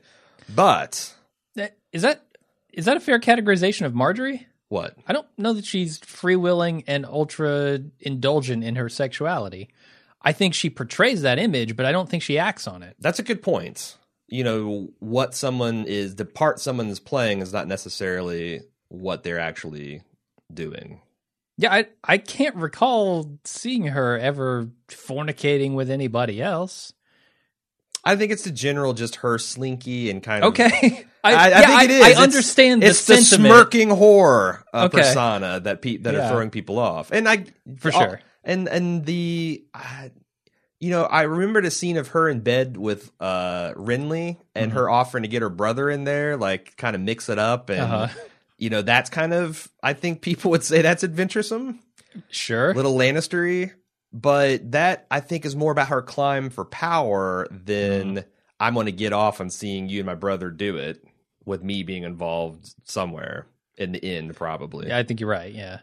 Uh, anyway, continuing on with uh, Tom's email here, it just seems like the stage is set. I can see Cersei manipulating Lancel into being in the right place at the right time to witness a major sinning on the part of the new queen.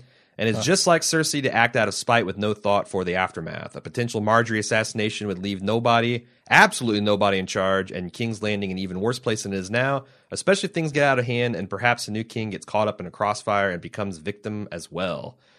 Lots of doom and gloom here. Yeah, I think those are pretty solid predictions. I I mean, Cersei is certainly duplicitous here. I don't think she has any kind of goodwill toward Margaery, and I I could totally see her wanting to get back at her for a lot of things. Certainly. Moving on to Stephen M. My interpretation of the final scene was that Jorah was trying to take Tyrion to Cersei, not Dany, with the royal pardon and the offer of lands and titles paired with the idea of a scorned lover. I felt like he would just want to go away and try forgetting about Dany. Just my two cents. Hmm. I'm sticking with my theory that he's going to Dany. I was That surprised. the queen is Dany. I got a dozen emails essentially saying the same thing. Uh, Steven just beat out the other 11. So I, you know, I just assumed it was more cut and dry that he's actually being taken to the other queen uh, than the, you know, than Cersei. But maybe, maybe I was wrong. I don't know. When I think back about Jorah's behavior, I think he calls Dany my queen Sure. Over and over and over in the last season or so, two seasons. Mhm. Uh, I think that's who the queen is for him. Right on. Ephraim MR says, I finally I see something happening on Arya's story. This is the more interesting storyline to me. So the dude went there to die. I assume he's talking about the supplicant. I wonder if that's how it goes. You want to kill someone, you go there to pray, they give you water from the well, you pray to whichever god you follow, and then die there. And that visitor gave his life so the faceless men will then kill someone? Oh wow. After Jaqen said Valar Dohaeris, I wonder if that was like the closing of a contract to kill someone. It also seems as if they will take his face. When Arya was taking the cloth from the bucket, you can see knives laid out right next to them. She asked, and the other girl didn't answer, but the faces have to come from somewhere, right? Uh, Mike B jumps in in the middle of his email to add a new wrinkle or a little bit of depth to it. He says, It seems a lot of people are speculating that one must die before becoming a faceless man. My first impression is that those bodies become the faces that faceless men are able to transform into. In this way, all men must die and all men must serve are linked more closely, as when a man is dying, he must serve by allowing his face to be taken. What do you think of these That's interesting. I hadn't thought of that. Um, speculations? I, I kind of think that's cool. I, I would be totally okay if people are dying, but I like I'm a little worried about Arya's future at that point. Like, Mm. what does she want more? Does she want more to become a faceless man, or does she want more to have these people on her list killed? Uh, and is she willing to give up her face with all that means in order to have that that revenge? and then it, it certainly puts the name faceless men into a much more grisly It does. yeah no, I like it. I think that's a cool theory. um Anyway, back to Ephraim's main points. He says, I'm now most interested in seeing what will happen in the north. By now, Sansa is more little fingered, and it combined that with the love the Northerns have for the Starks, i.e., the North remembers, it would be very easy for her to out Littlefinger everyone and perhaps do a reverse red wedding on the Boltons, which would be awesome. That would be awesome. Uh, Peter's move accomplishes his promise to take Sansa home, and now that he's the rightful lord of Harrenhal and has control of the Vale, this also makes him closer to take control of Winterfell as well. At least he now has a foot inside, so to speak. He would have it on both sides marriage between Sansa and Ramsay, or just Sansa after my hopeful reverse red wedding. That's a good point. This guy has a lot of control of a lot of land now. I mean, Harrenhal is a vast, rich region. Uh, the Vale is as well. With the North, he would have like two thirds of the continent so- sewn up, Uh huh. loyal to him. Hmm. Uh, Theon also became a little more interesting to me. The suffering that Theon has gone through and now back on Winterfell, serving as Reek and loyal to the Boltons, seeing the consequences of his actions, you can see the conflict in his face going around Winterfell under these new circumstances. Theon is definitely still there, otherwise he would not look away or hide whenever Sansa's walking around. Perhaps there is hope for redemption on Theon's part. I'm still hoping for it. How do you think that would look? Man. Uh well, it would be very nervous for one. uh it would be I I don't know. I don't know what Theon would do that could possibly hurt anyone at this point. Plus, you're right about the nervousness. I mean, the sheer terror that he must feel to even contemplate crossing the Boltons at this point. Because he's Mhm. been like brainwashed in the in the most absolute way you can brainwash a person. There's nothing passive about yeah, it. and and even his sister comes up and sees him and gives up. And you he- know, yeah, just decides he's not worth saving. jumps back in his own cell. It's it, it would be an interesting psychological battle within himself. I think that would be pretty cool to see, Yeah, I think and we'll see it at some point. interesting. I can't imagine that he's still sticking around for no reason, Yeah. And they're showing us conspicuously that he's avoiding uh, being seen. Like I said, mildly interesting. Finally, the other priest in Volantis believes in a different savior than Stannis, as Melisandre believes him to be. Does it all depend on the priest's interpretation of who Azor Ahai is? Who the fuck is Azor Ahai? That's the Lord of the Light, R'hllor. Oh, Or no, actually, I'm sorry. Azor Ahai is kind of like the Christ figure, the the messenger of the Lord of the Light. Melisandre thinks it's Stannis. Uh, this priest, and I, you know, I didn't even think of this. This priest says it's Dany. I mean, they don't have their newsletters synchronized. Mhm. Do you think that what does so do you think That's the great thing about the gods. You can Right. interpret their meaning however you'd like. Uh, interpret those people and those passages however you want. Uh, yeah, I, I mean, it's clear that Melisandre thinks it's Stannis. I, what is he asking here in the email? No i'm just saying do you, do you think it's interesting that there's a difference in opinion between the the priestesses of the red Oh yeah, I think it's it's not only interesting, it's natural. You know, Sure. And it also sets up a lot of interesting possibility as far as, you know, we're seeing at the early stages of religious fanaticism in Westeros taking hold. Mhm. Uh, you know, you could have this you, you could have this kind of weird Protestant Catholic religious war between the seven and the Lord Lord of the Light, and then there's a different faction like, you know, between the the the, the Lords of the Light on the east and west coast. Mhm. That would be kind of interesting too. Yeah. Uh, the religion thing is starting to heat up. Yeah. Certainly, like they've they, it's always kind of been on the peripheral, Right. um, other than with Melisandre, and I, I feel like it's coming into focus now. Uh, Doug L said, I thought this week's Game of Thrones made some interesting points about religion and magic in Westeros. Jaqen tells Arya that there's only one god who wears many faces. He essentially says that you can worship the drowned god as the Ironborn do, R'hllor, the Seven, or etc., but they're all just different names for the same entity. Technically, I think this makes Jaqen Jewish, but that's beside the point. Okay, Uh, a man does not cut his foreskin, is, is definitely. I think what Jaqen would say about that. Yeah. Uh, what's interesting about this is that if all the different faiths are really different paths to the same source, why are there some seemingly powerful and others not? We've seen the northern gods do powerful things between White Walkers, Whites, Wargs, Fireballs, etc. We've seen R'hllor raise the dead and make shadow vagina babies, but the Seven, the primary religion of Westeros, hasn't accomplished anything in the magical department. Why am I bringing this up? I can already hear Jim screaming about how magic is an arbitrary plot, depo- plot device, so why does it matter? uh huh.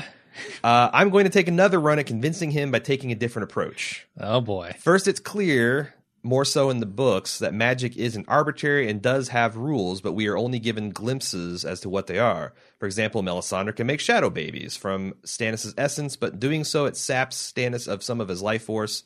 The implication being that she can only do this a limited number of times. Sure. The same is true for Thoros' resurrection of Beric Dondarrion.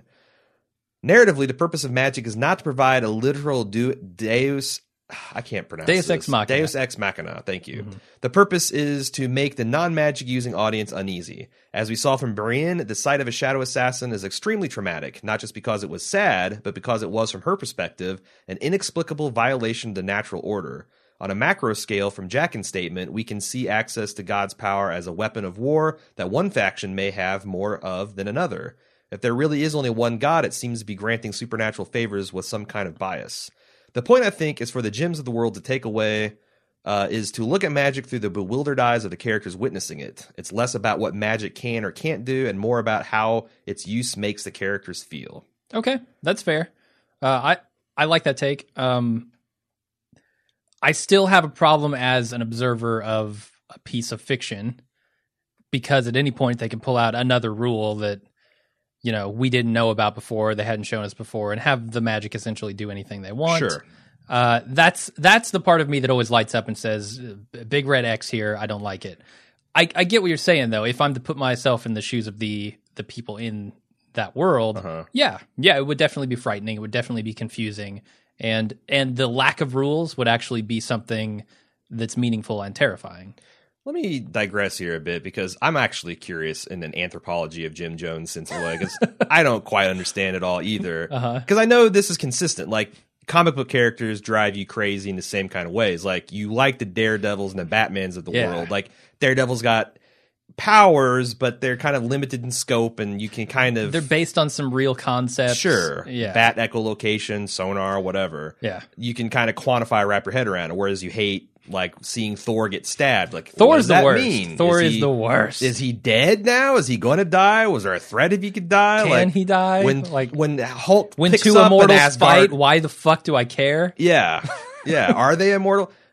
Is it the fact that you just don't like that writers have the ability to pull stuff out of their ass? And it's, I think that it it. leads to lazy, sloppy writing. It's why I've always liked science fiction more than fantasy because at least in science fiction there are generally accepted rules around physics. You know, Well, let me ask you a, a follow up. The Hammer. Uh, why did you? Why the fuck did you like Lost? uh, Because that's that is the good question. epitome of writers just pulling shit out of their ass again and again and again. You know what I think it is? I think I was promised early on that there was an answer to the questions. so you had faith that there, yeah, this was, and that was my mistake. be Faith is always a bad thing. Never have faith. Uh, but no, I the think that's lesson what as always. I think that's what it was, and it like because when when the plane crash happened, like all of this weird stuff started happening. The writers and the creators got out there and started saying, We have a plan. All of this has an answer. in retrospect, it'll make Hang on with us." And I was like, "Fine, okay." And then when I got invested in it, I was like, "Okay, mystery of the week. This is cool. Next Yeah. thing." And they kind of unrolled it in a fashion that kept me hooked. Yeah. But man, you go and say this guy's immortal and this guy's immortal, and they're both going to fight each other. I say why? Okay. All right. They should just get a beer. I mean, imprison him or something. Like Yeah. get get him out of the equation, but you can't kill him. All right. Uh, Macro or Marco, sorry. Marco in San Diego. That rhymes. Uh, I noticed something odd in season or uh, in this episode when Brienne was talking with Pod the Rod. She tells him Renly asked her out to dance after all the douchebags were laughing at her. Now that sounds to me like it was the first time they'd met. Yet when Horse Teeth wins the match against Loras and she takes her helmet off, Renly seems genuinely surprised it's a woman and asks her who it is.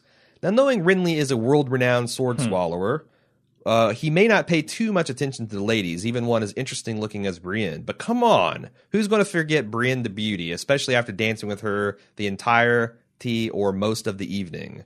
Jim, do you have thoughts?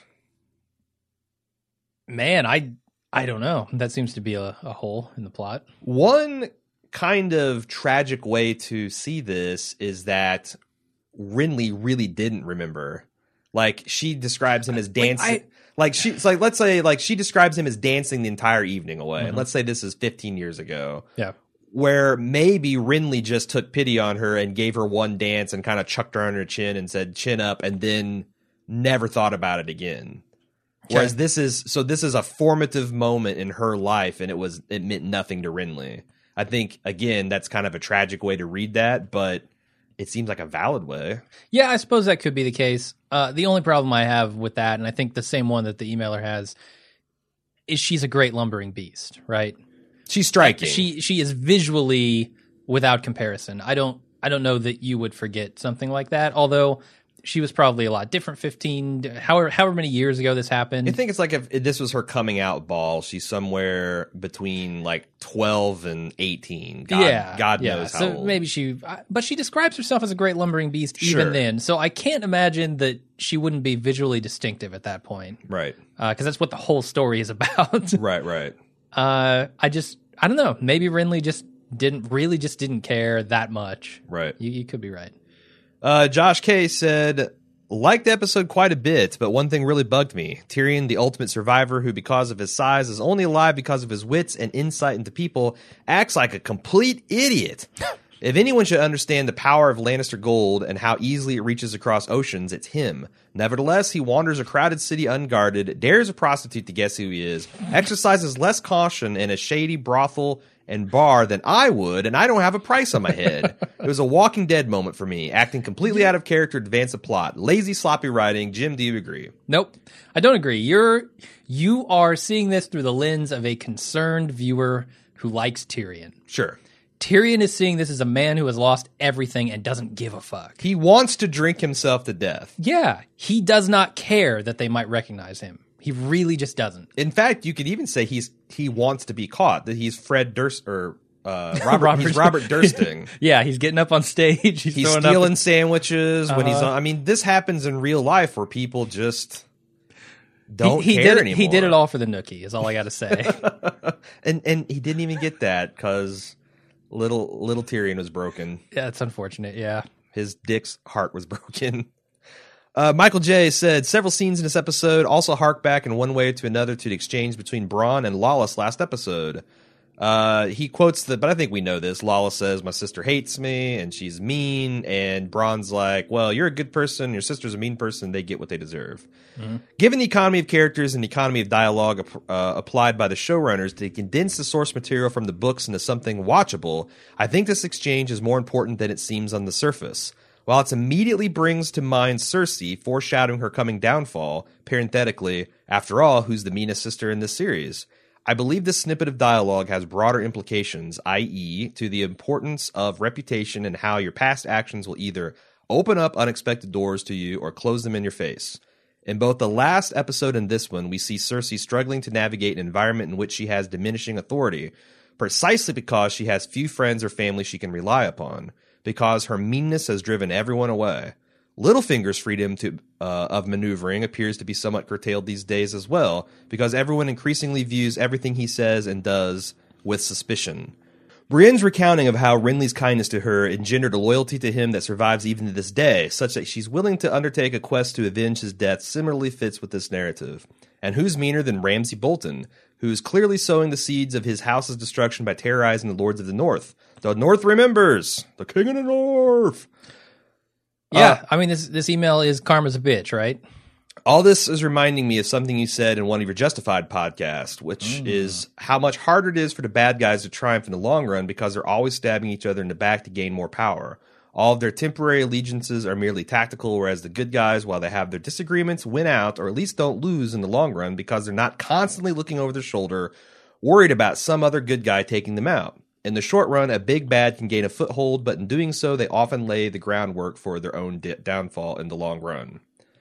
Uh, that's a good point. That would be a fairly positive interpretation of what Martin's trying to do here at Game of Thrones.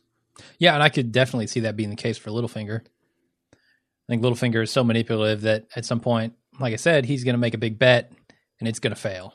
He's going to lose. On the other hand, you also have that if you think this is going to have a happy ending, you haven't been paying attention faction, and also where it's while it's true that outlaws seldom prevail, the banality of evil sometimes does. Like the everyday corporations dumping shit into your waters, uh, people embezzling money from retirees. Uh, that kind of stuff does seem to slowly corrode society in the end, where you know I don't know. But on the other hand, that's kind of a bummer of the way to look at another way to look at it is that society progresses in some ways and slides back in others and it's a continual pendulum swing of light and dark Yeah, I I don't know. I, I like to think of it that way. I, it's it is much more difficult to be just and honest and uh, a good person than it is to be greedy and a bad person. I think sure um, it's it's somewhat in our nature to you know get what we can uh, while we can because you know we didn't start out where we are in Right. society and it's right it's come a long way but yeah it's it's tough Uh, Matthew S. says, if there's one thing Game of Thrones has taught us is that it, actions have consequences. As satisfying as it is to see Cersei called a drunken dowager for the second week in a row, I can, can't help but feel that Margaery has massively overplayed her hand by going out of her way to min- humiliate Cersei without getting anything tangible for it. Sure, being queen changes the dynamic of the relationship, but it doesn't make you untouchable.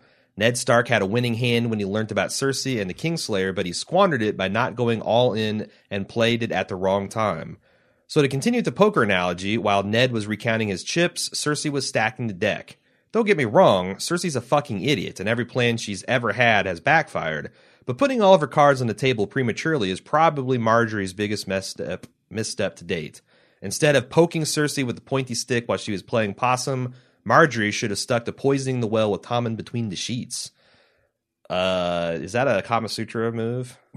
poisoning, Poisoning the well, between the sheets. it is yeah It's, it's one of the advanced ones, I'm sure. Uh, a cornered lioness's only way forward is to attack, and whatever unholy, holy alliance is being brokered with the sparrows will come back to bite Marge on the ass. I could see that. Uh, yeah, I think it was foolhardy of her to go jabbing the bear here. And uncharacteristic of Cersei to take the long, long view of things. Indeed. I, I do feel like that show Cersei has can, been consistently more portrayed as portrayed as more three dimensional and more self aware and cunning than book Cersei. Hmm, okay. and it seems I was pleasantly surprised that uh, it seems to be continuing that. Rick from Cleveland says, "I was wondering if anyone in the realm besides the Night's Watch knows the whereabouts of Stannis, specifically Creepyfinger and the Boltons. Those two seem consumed with uniting uh, forces and moving south, but I was curious if they were watching their asses. What do you think? What's your impression as a non-book reader? Is anyone besides the Night's Watch aware of the location of Stannis at this point in episode three? I think if anyone would be, it would be Littlefinger. He, you know, has his pigeons everywhere or whatever he says. Uh, he's the most connected to the information pipeline in Westeros.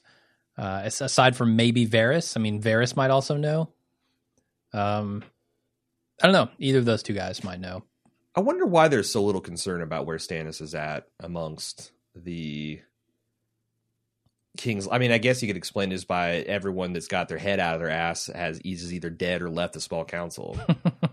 so you know, There's Cersei's that. out chasing the specter of Tyrion and collecting dwarf heads when uh, one of the most dangerous man, men of Westeros is running around with an army unaccounted for. I wonder what Kevan Lannister knows. He seemed to be on the ball. Yeah. I mean, I, I yes, yes, I would think that we are led to believe that uh, he's a pretty good dude. But what the hell? Like, is he just going to sit back and, if he knows things, is he going to sit back, let it happen, and not do anything to preserve the Lannister legacy? I don't know. What do you think? What do you think if? What do you think his motivation is? Is his motivation to preserve the legacy, Lannister legacy at all costs, like Tywin, or do you think he's more into serving the realm as an altruistic course? That sounds a lot more like the speech because depending on that what your read on him is i could see him sitting on that knowledge because there needs to be a shakeup at king's landing and obviously it can't happen while cersei is, is sitting at the top so yeah, and he's not going to take Cersei out. maybe give her enough rope to hang herself although man letting king's landing be sacked is playing that out a little little bit far It is. Maybe It he is. privately thinks that Stannis would be okay on the, the throne. And why would Stannis be pissed at him? He didn't let, you know, march on King's Landing or did I mean that was his brother, right? He mm-hmm. could bend the knee. I suppose so. Anyway, um, let's see. There's one per- final email, but it's got potential spoilers for the Game of Thrones video game from Telltale. So if you have any interest at all in playing the game and you don't want minor details spoiled, I figured I'd save this for last to give you a chance to shut off the podcast. Having said that, we're going to consider some thoughts from a person who's played and watched played the video game and watched the series. Stefan J from Brooklyn said, I watched the episode last night and I thought that in the scene with Marge and Cersei, the Double D's had a nice little shot to give a nod to play game players of the Telltale Games story being told. In the game, one of the POV characters we play is Mira Forrester, who is one of Margaery's handmaidens. When I first watched it, I thought Mira was the one right behind Marjorie because of her dress, but upon second viewing, I saw that there were other handmaids dressed similarly. Do you think the Double D's will give the game players a wink and a nod the same way they do for book readers in certain instances? Even if it's just hearing a name like Mira or Garrett or uh, Jer- ah Garrett Turtle Tuttle. I almost went the King Turtle again. Or Gared Tuttle, another character in the game who's at the wall with Jon, in passing will help make the world feel that much more expansive and connected with so many little stories. I personally doubt it, but I'd sure be stoked to get anything that even acknowledges what's going on in video games. Jim Jones, you're a video game lover. And parent, we are actually going to play, do a let's play of this game series at some time. I don't know if it's going to be after the season, t- towards the middle or end of the season, or before next year. I really don't know when, but we did it for The Walking Dead. It was a lot of fun. Um, that's all on Twitch TV uh, slash Bald Move. If you, or actually, no, it'd be on if you it'd be on a YouTube site now because they only keep your archive on Twitch for like a month. If you go to youtube.com slash bald move, there's a playlist for the the Telltale playthrough, and we did all the seasons. Um, so this is something that we're kind of interested in. Do you think it'd be cool for them to tie those characters together, or do you think it'd feel a little gamey? No, I think it'd be fine. Um, all right. It wouldn't be obvious. I, I mean, at least I assume they wouldn't make it obvious, you know. But after seeing the thing with Tyrion in this episode for Destiny, I, I feel like, yeah, why wouldn't they? Yeah, why wouldn't they? I mean, it's if nothing else, it makes business sense Yeah. because that is something that would get people kind of hyped up to be, however small a part of the actual actual series. Yeah, and it doesn't need to be a big fancy. It's know, like in the Telltale meeting Glenn and Herschel. Even though you don't Yeah. really interact with them that much, it was qu- kind of cool to be like, "Oh, I'm we're converging, and then going to go on in separate ways." I think that, would and you could do the reverse here. Yeah, yeah. Mm-hmm. So yeah, why not? Maybe it is too late for this season, but next season we can get a Gared at the wall or a Mira in King's Landing. Why not? That's it for feedback. Uh, of course, we have the spoilers uh, podcast coming out Friday afternoon. Um, that's a lot of fun. If you, it's still not too late to get feedback for that at Game of Thrones at baldmove.com.